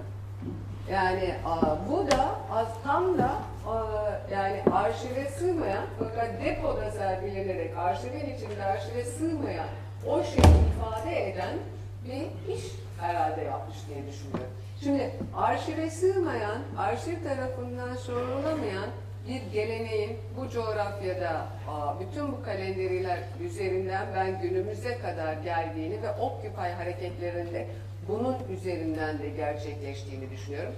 Şu son bir şey söyleyerek cümlemi bir beş dakikanız daha alarak bitireyim bu konuşmayı izin verecek olursanız. Cemaat. Yani cemaat tartışmaları, cemaat nedir? Bir Gülen cemaatinden söz etmiyorum. Cem edilen, birlikte insanları getiren cemaatlerden söz ediyorum. Yani insanların bir araya geldiğinde oluşturdukları cemaatlerden söz ediyorum. Şimdi cemaat tartışmaları, işin aslına bakıyorsanız nelerin üzerinden yapılan tartışmalar? Sürekli ortaklık üzerinden, ortak bir bir dil üzerinden ve ortak bir kimlik üzerinden yapılan tartışmalar. Yani ortak dil, ortak kimlik. Bu aa, kalenderilerin ortaklığı ya da diğer bütün toplumsal değerleri reddeden ve aslına bakıyorsak toplumsal değerleri reddetmek Antigone'nin yaptığını da yapmak anlamına geliyorsa eğer kısmen Antigone ne yapıyordu? Kendi o, erkek kardeşi bir tanesi devlet cenazesiyle gömülecekken diğer erkek kardeşi kuşakurda yemek yem olarak bırakılıyor ve kim ki onu gömecek? Biri biri mezara gömülecek. Bir direniş hareketi olarak onu mezara gömmeye gidiyor. Şimdi bakınız hepiniz hepsi yine de ölümle, hiçbir dilde ismi olmayan, bütün izlek yine ölümle alakalı olan izlekler. Ceset, yani Antigone, yani kalenderilerin ölmeden önce ölmeyi çalış, ölmeyi deniyor olması. Yani bu Antigone'nin hareketi, Antigone'nin ölmeden önce, e, pardon, kendi kardeşini gömüyor olması, işin aslına bakıyorsanız ölümü göze olarak tam da bu kelleyi koltuğa almak denilen şey. Kelleyi koltuğa almak kalenderilerden kalan bir. Bunlar niye kelleyi koltuğa alıyorlar? Çünkü aslında bir şeye itibar etmiyorlar. Devletin kendi arkesine, başına, başlangıcına, kendi yol açtığı kayıtsız şartsız üstünde egemen olan ilkeye itibar etmiyorlar ve ayakları ters ediyorlar. Ee, başı ters yüz ediyorlar. Ne yapıyorlar? Ayakları baş yapıyorlar şimdiki günümüzde söylediğimiz şeyler, günümüzde çok sık kullanılan bir lafa göre. Ne yapıyorlar? Paraya tırnak içinde bok muamelesi yapıyorlar. Ve dünyevi dolayısıyla bunlar Hülab'ın karşısına çıkıyorlar bir aşamada Moğol İmparatoru. Aa, çünkü Moğol işte çünkü 13. yüzyıl. Aa, bu kim kim Nasrettin'e bu da soruyor yanındaki vezirine. Kim bunlar diyor. Bunlar tüm dünyanın fazlalıkları diyor. Şimdi tüm dünyanın fazlalıkları ifadesi bunu Koca Mustafa Paşa'dan biliyorum ben. Ahmet Koca Mustafa Paşa'nın kitabından biliyorum bunu. Şimdi bu tüm dünyanın fazlalıkları ifadesi harikulade bir ifade işin aslına bakıyorsanız. Şimdi tüm dünyanın fazlalıkları bunlar aa, ölmeden önce ölme terbiyesini aslında şöyle de gerçekleştiriyorlar. Toplumsal bir kimlik savaşına girmiyorlar. Toplumsal bir tanınma savaşına girmiyorlar. Toplumsal, az önce cemaatleri bir arada oluşturan aslında ortak toplumsal kimlik, ortak toplumsal tanınma ise eğer dediğim gibi o zaman bütün toplumsal politik savaşlar ne üzerinden gerçekleşiyor? Ben, sen beni burada kadın olarak tanı. Sen beni burada gay olarak tanı. Sen beni burada zenci olarak tanı. Sen beni burada bilmem olarak tanı. Tanınma savaşları, recognition, an- anarkenok yani.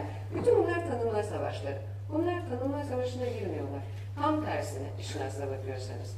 Gerçek terbiye ölmeden önce ölmeyi öğrenme terbiyesi olduğu için ben kendi başımı da ölmeden önce zaten kendimi koltuğuma almış olduğum için ben tanınma savaşı falan vermiyorum. Ben senin üstüne yürüyorum.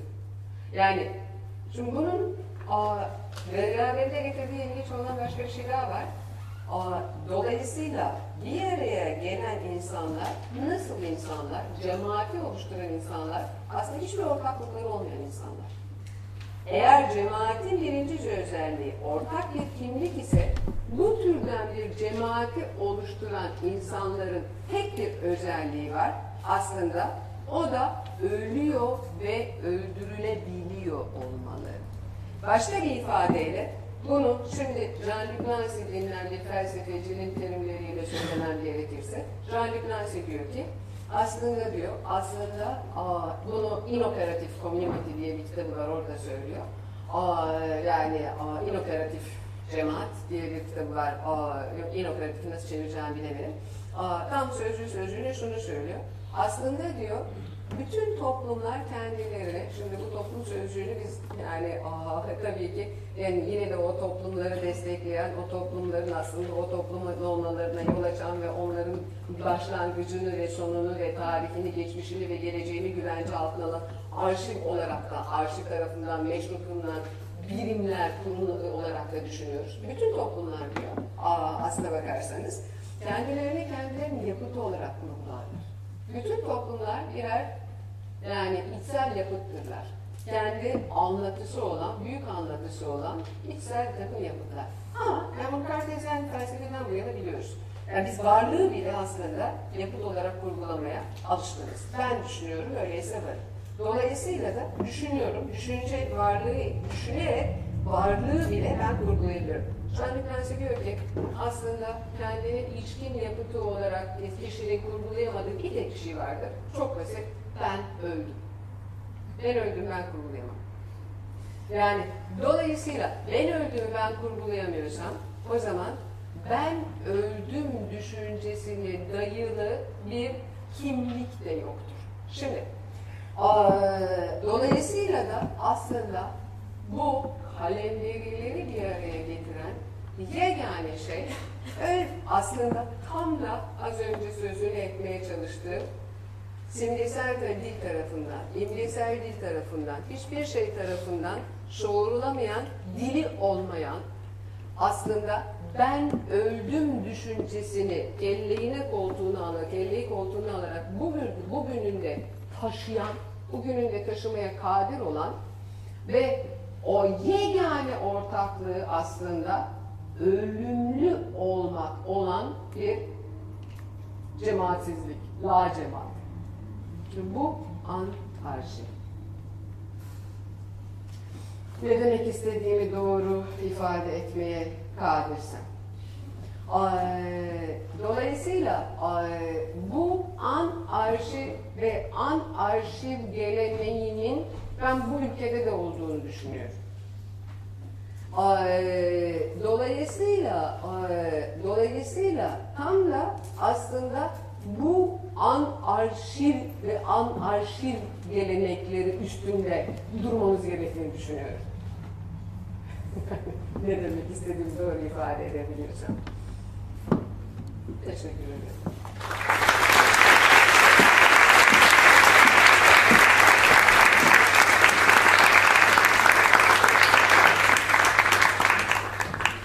Çok teşekkür ederiz. Açmam mı gerekiyor? Nasıl açılıyor?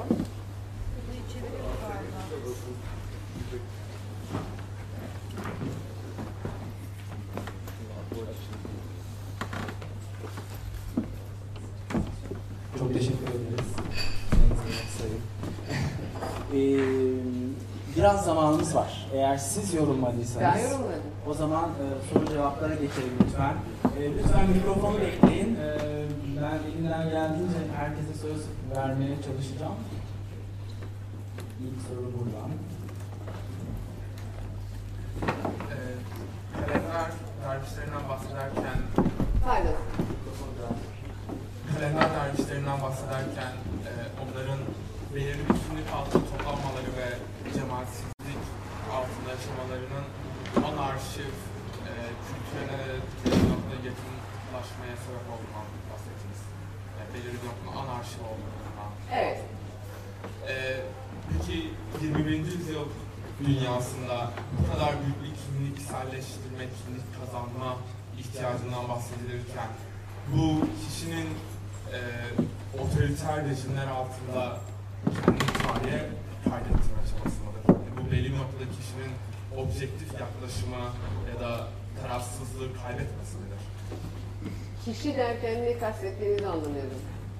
Yani grup mu, cemaat, kalenderin demek istiyorsunuz? Belli bir noktada.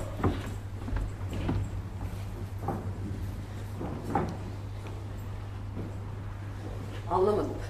kişinin kendini belirli bir kimlikle, yani bireyin kendi belirli bir kimlikle, belirli bir grup altına ait hissetme çabası. Bunu ama kalenderilere dair söylemiyorsunuz. Genelde Evet, söylüyorsunuz. genelde özellikle de şu. Ha okey Evet. tabii tabii tabii. Tabii elbette. Yani özür dilerim ben kalenderiler için konuşuyorsunuz diye düşündüğüm için bu türden bir anlayışsızlıkla bulundum. Elbette. Yani eee, ortak bir kimliğe, ortak bir aidiyete sırtını yaslamak ve güvenmek çok daha mütesip, çok daha asude, çok daha rahat ettirici, çok daha emniyetli. Herhalde olur yani. Aidiyet. Aidiyet hissiniz yani. Ama kalenderiler ve melamiler zaten işin başından bu dünyaya ait kendilerini hissetmiyorlar. Yani çok basit bir şey söylememe izin verirseniz ben mesela kendimi bu dünya, aslına bakarsanız ben mesela şeye inanamıyorum. Yani insanlara ve Türkiye'ye ve İstanbul'a inanamıyorum. Yani insanlar dünyayı evleri diye düşünmüyorlar. Ya, dünya benim evim oysa. Fakat, fakat ben benim evimden bir başka yerlere gitmek zorunda falan kalıyorum. Ha, çünkü buraya bu marti oluyor, bu oluyor filan. Yani dünya aslında bir bakarsanız bizim evimiz sonuçta. Fakat kalenderilerin temel özelliği, ben kendimi dünyada evimde hissediyorum çok şükür. Ama kalenderilerin temel özelliği, kalenderiler kendilerini dünyada evlerinde hissetmiyorlar. Kendilerini bu dünyaya yabancı hissediyorlar. O yüzden de onlar zaten gnostik. Yani benim özüm aslında bu dünyada olmamak, benim özüm aslında bu dünyalı olmamak. Çünkü bu dünya aslında yaşanabilir bir dünya değil diye düşünüyorlar. Yani ben öyle hala düşünmüyorum. Ben bu dünyanın çok yaşanılabilir olduğunu Marti'ye rağmen çünkü düşündüm. Aa, düşünüyorum. Aa, ama kalenderi öyle düşünmüyor. Dolayısıyla zaten dünya yabancısı. Şimdi kendisini dünya yabancısı diye hisseden birinin de zaten aslında herhangi bir aidiyet, aidiyetin içinde kendisini tanımlamasını beklememek, beklemek saçma.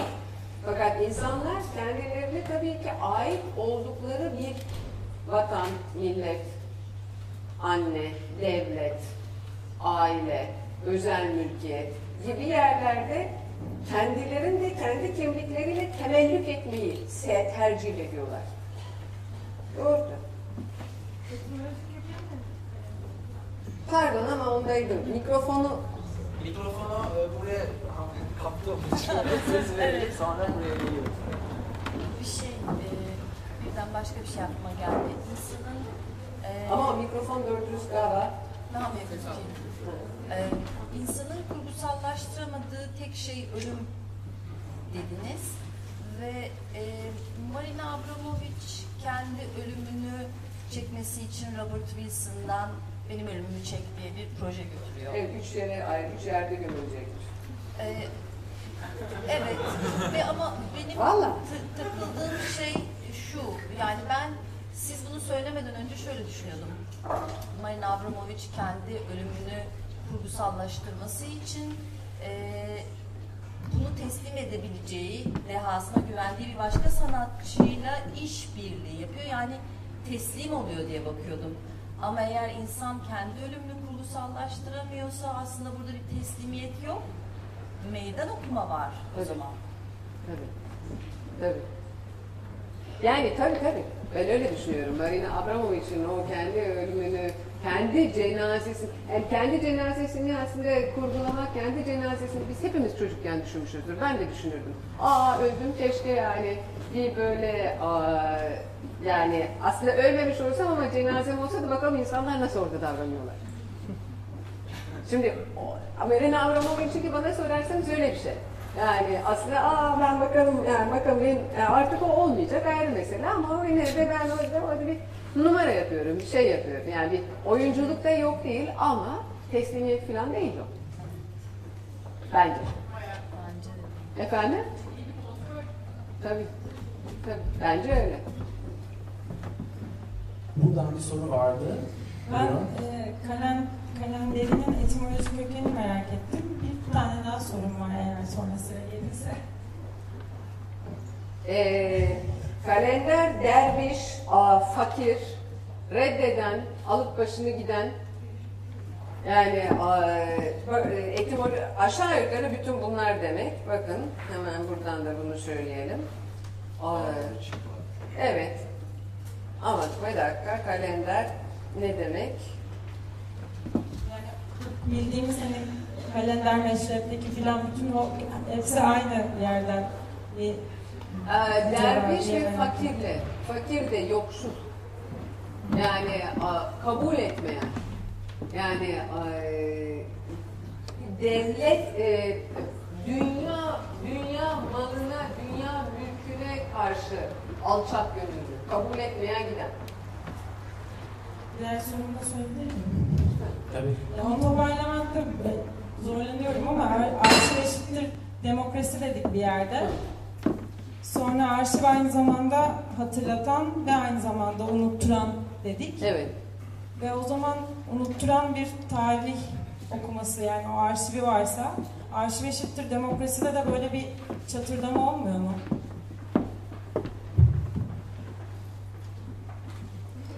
Yani eee, zaten aslında yani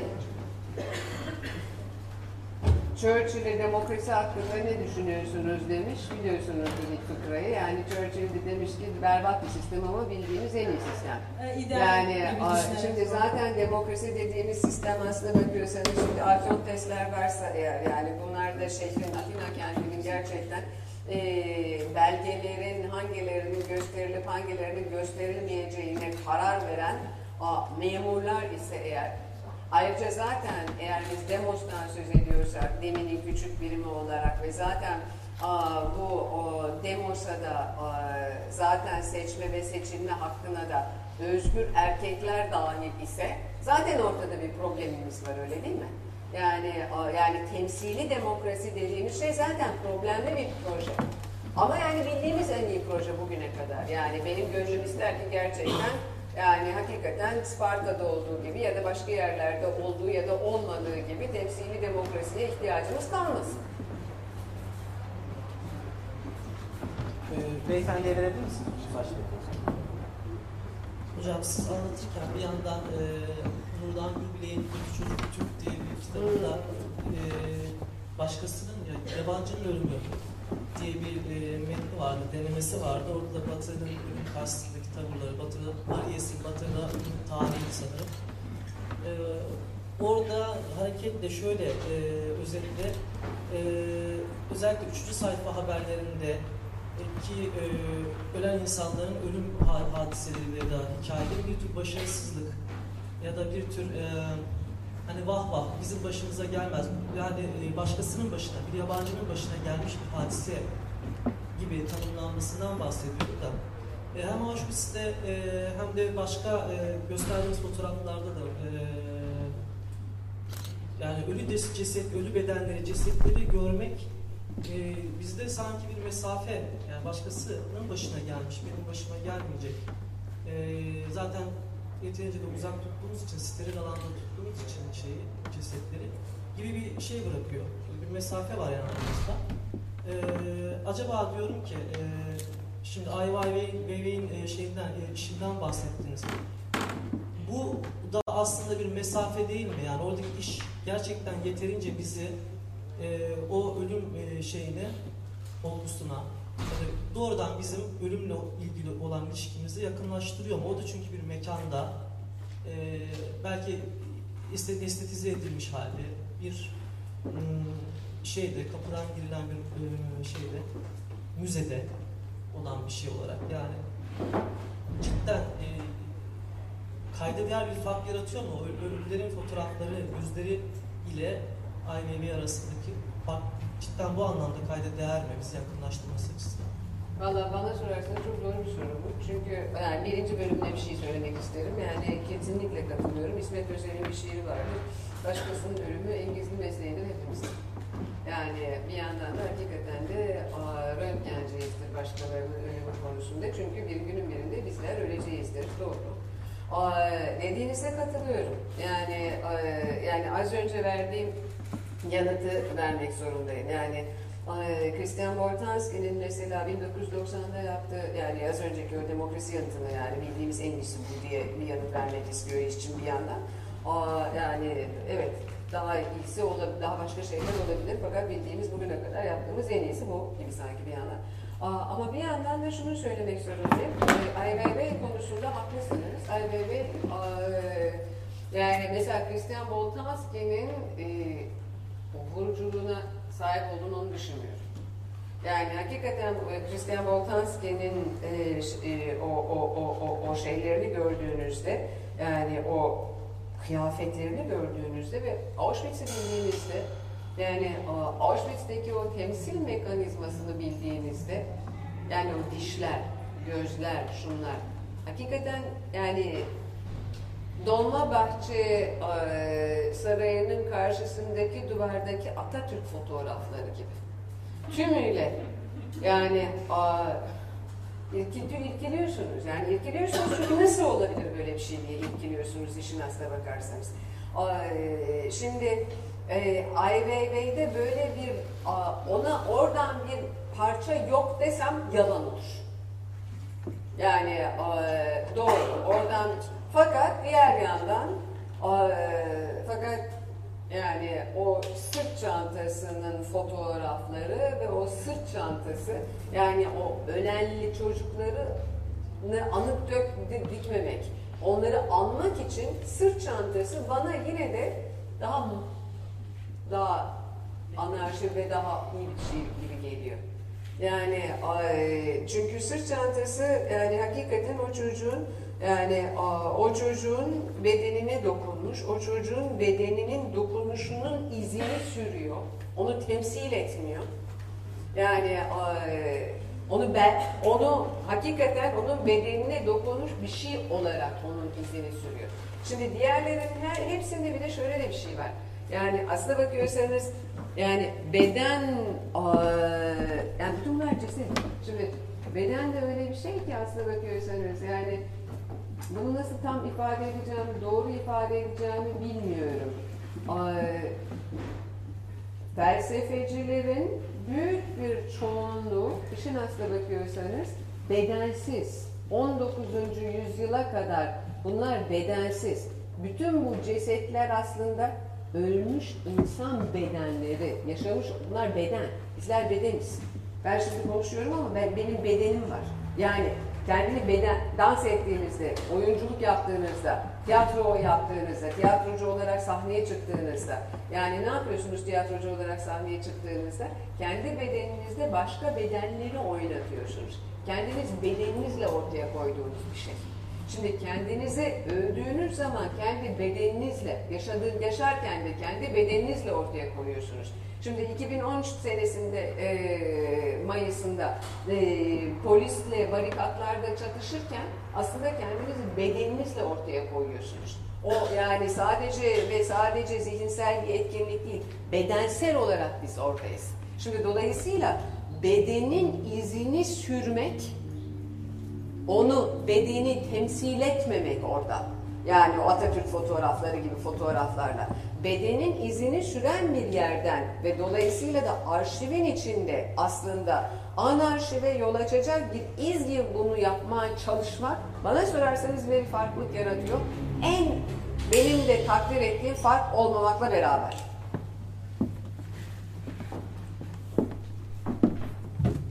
Ben şöyle bir şey sormak istiyorum. Bu anarşi meselesini e, rastgele bir şeyleri bir araya toplayıp arşivlemekten farklı bir gibi anladım. Ve böyle olduğu ölçüde de sanki e, burada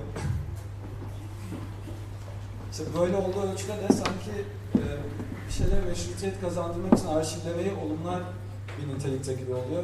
Çünkü ne kadar resmi bir arşive ait olsa da Ben kimin konuştuğunu burada- görmüyorum yalnız. Burada aşağıda Ha ben sizi köken zannediyorum şimdi hiç yok. Peki pardon. Baştan mı sorayım? Şey, işte Oraya arıyorum. Baştan e, yarı yarıya duydum dediğinizi. İşte serbest yani öylesine bir şeyleri bir araya getirmekten farklı bir şey gibi anlıyorum an- anarşivi.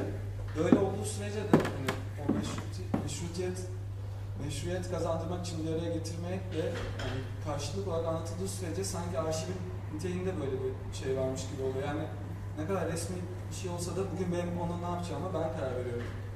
Yani anarşi aslında bir yandan olumluyormuş gibi geliyor bana iktidarı kurmak için. Yani çünkü serbestçe hani rastgele toplamak ileride kimin bununla ne yapacağını bilememek demek değilmiş gibi yani. Hmm, kendimi ifade edememişimdir size. Ee, yani yeterince kendimi ifade edememişimdir size. Yani e, şöyle diye düşünüyorum. Yani e, arşivin e, içinde her seferinde arşiv olmayan, arşiv olmaya sığmayan yani e, düşünce asla nasıl düşünüleni tümüyle barındıramıyorsa, her zaman bir düşünülen fazlası ya da ve dolayısıyla da düşünülemeyen fazlası varsa arşivin içinde arşive sığamayan eee, arşivin oluşumuna yol açan ama arşive sığmayan o marj gibi geliyor bana anarşi. Şunlar güzel laflar da şunu söylemeye çalışıyorum. Eee, Auschwitz ve Gulag örneklerini verdim.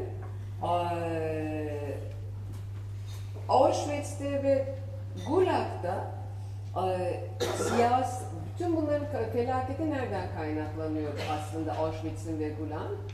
Eee, Auschwitz'i ve Gulag'ı gerçekleştirenler kendilerini siyasal aktörlerden biri değil, siyasetin hakikatinin kendisi olarak tanımlıyorlar. Öyle değil mi? Yani ben siyasal aktörüm diye düşünmüyorlardı bunlar. Ben siyasetin hakikatini temsil ediyorum burada. O siyasetin hakikatini de temsil ederek neyi yapmaya da kaderim? Sen burada eee, şuna neye kadirsin? Sa- Sadece biyosiyasetten de söz etmiyorum. Yani sadece Michel Foucault'un ya da Giorgio Agamben'in kimin yaşamaya hakkı vardır ve kimin yani yaşamaya hakkı yokturdan da söz etmiyorum. Bunun ötesinde başka bir şeyden daha söz ediyorum. Kimin cenazesi devlet töreniyle gömülmeye kadirdir? Kimin cenazesine ben toma sıkarım, su sıkarım, kimin cenazesine saldırırım. Ben o hakkı bile kendimde. Kimin cenazesini istediğim gibi nasıl temsil ederim, kimi ise nasıl ben alırım, kimsesizler mezarlığına numara olarak gömerim. Kimi ise alırım, aslına bakıyorsanız e, namazdan ve duadan bile mahrum bırakırım ve imge olarak onu simgesel düzeni çevrilmesine tümüyle engel olurum. Ben bu hakka sahibim. Şimdi eee, bu hakikatin e, siyasetin aktörlerinden biri diye değil, siyasetin kendisinin hakikati olarak kendisini gören bir sistem Auschwitz gibi ya da Prag gibi bir tarihin askıya alındığı, o yüzden benim ara diye tarif etmek dışında çaresini bulamadığım bir ara, bir duruma yol açıyor. Bu sentezlenemiyor. Bu tarihin diyalektik olarak sentezlenmesine engel olan bir şey. Şimdi bu engeli ben Lacan'ın reel olanıyla birlikte okuyorsam, Lacan da reel olanında diyor ki aslında soğuramıyorsun kardeşim sen bunu. Yapamıyorsun. Yani Hacı Osman Birlik. Hacı Osman Birliği biliyor musunuz? Yani Hacı Osman Birliği 24 kurşunla vuruyorlar. Ondan sonra erzekli araca giriyor, giriyorlar. Ondan sonra da ondan sonra da onu sürüklüyorlar. Yani şimdi bunun şeyi yok. Yani şimdi bunun bunu arşivleyemezsiniz. Bu o arşivin içinde sürekli bir arşivin dikişlerini patlıktan yara gibi durur. Dolayısıyla bunu temsil edemezsiniz. Bundan söz etmeye çalışıyorum. Ve dolayısıyla da Hacı Osman Birliklerin burada aslında yani kalenderilerle birlikte izinin sürülmesi. Yani ama dikiş patlatan bir anlamda. Güzel onların böyle Atatürk resimleri gibi yasalım demek istemiyorum. Ne demek. Do- Yani dolayısıyla kendisini ifade edememiş olan benim herhalde. Benim demeye çalışıyorum. Eğer hala edemediysem bir daha deneyim. Son bir soru alalım. Ee, size söz vereyim bayanlar önce. Bir dakika. Ya aslında bir soru değil de sadece ufak bir not eklemek istedim. Ee, Abi Warburg'a, Atlas'a geri dönecek olursak, Walid Rahat, Atlas grubunu, Atlas kelimesini ondan alıp kurmuş. Ve onun kurduğu o Atlas grubu da bir nevi arşivi bir şekilde işleve sokabilmek ya da bir e, kendisinin çalışmalarında da kurmaca arşiv yaratmak.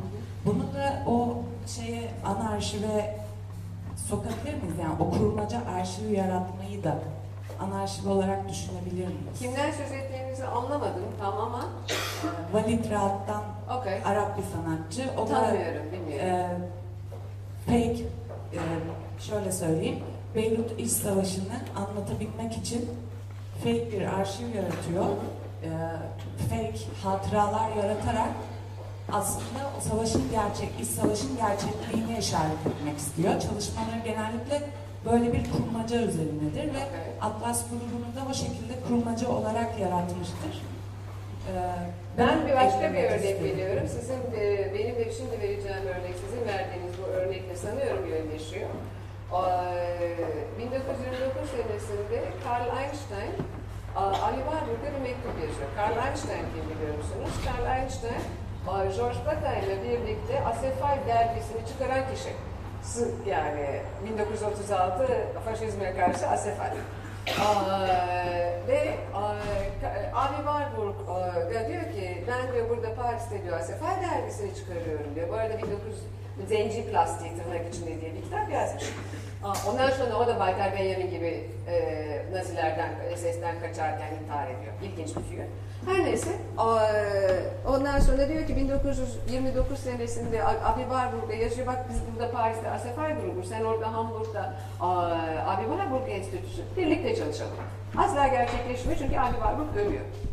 Aa, neyse, seneler sonra, çok uzun yıllar sonra, 2015 senesinde isminin de Svetlana bilmem kim, tam hatırlamıyorum. Ee, isminin de aslında kurmaca olduğu rivayet edilen bir kadın, çünkü Homer nasıldı yani aslında bir yazarlar grubu ise bunun da bir yazarlar, bir, bir küratörler grubu olduğunu düşünüyor.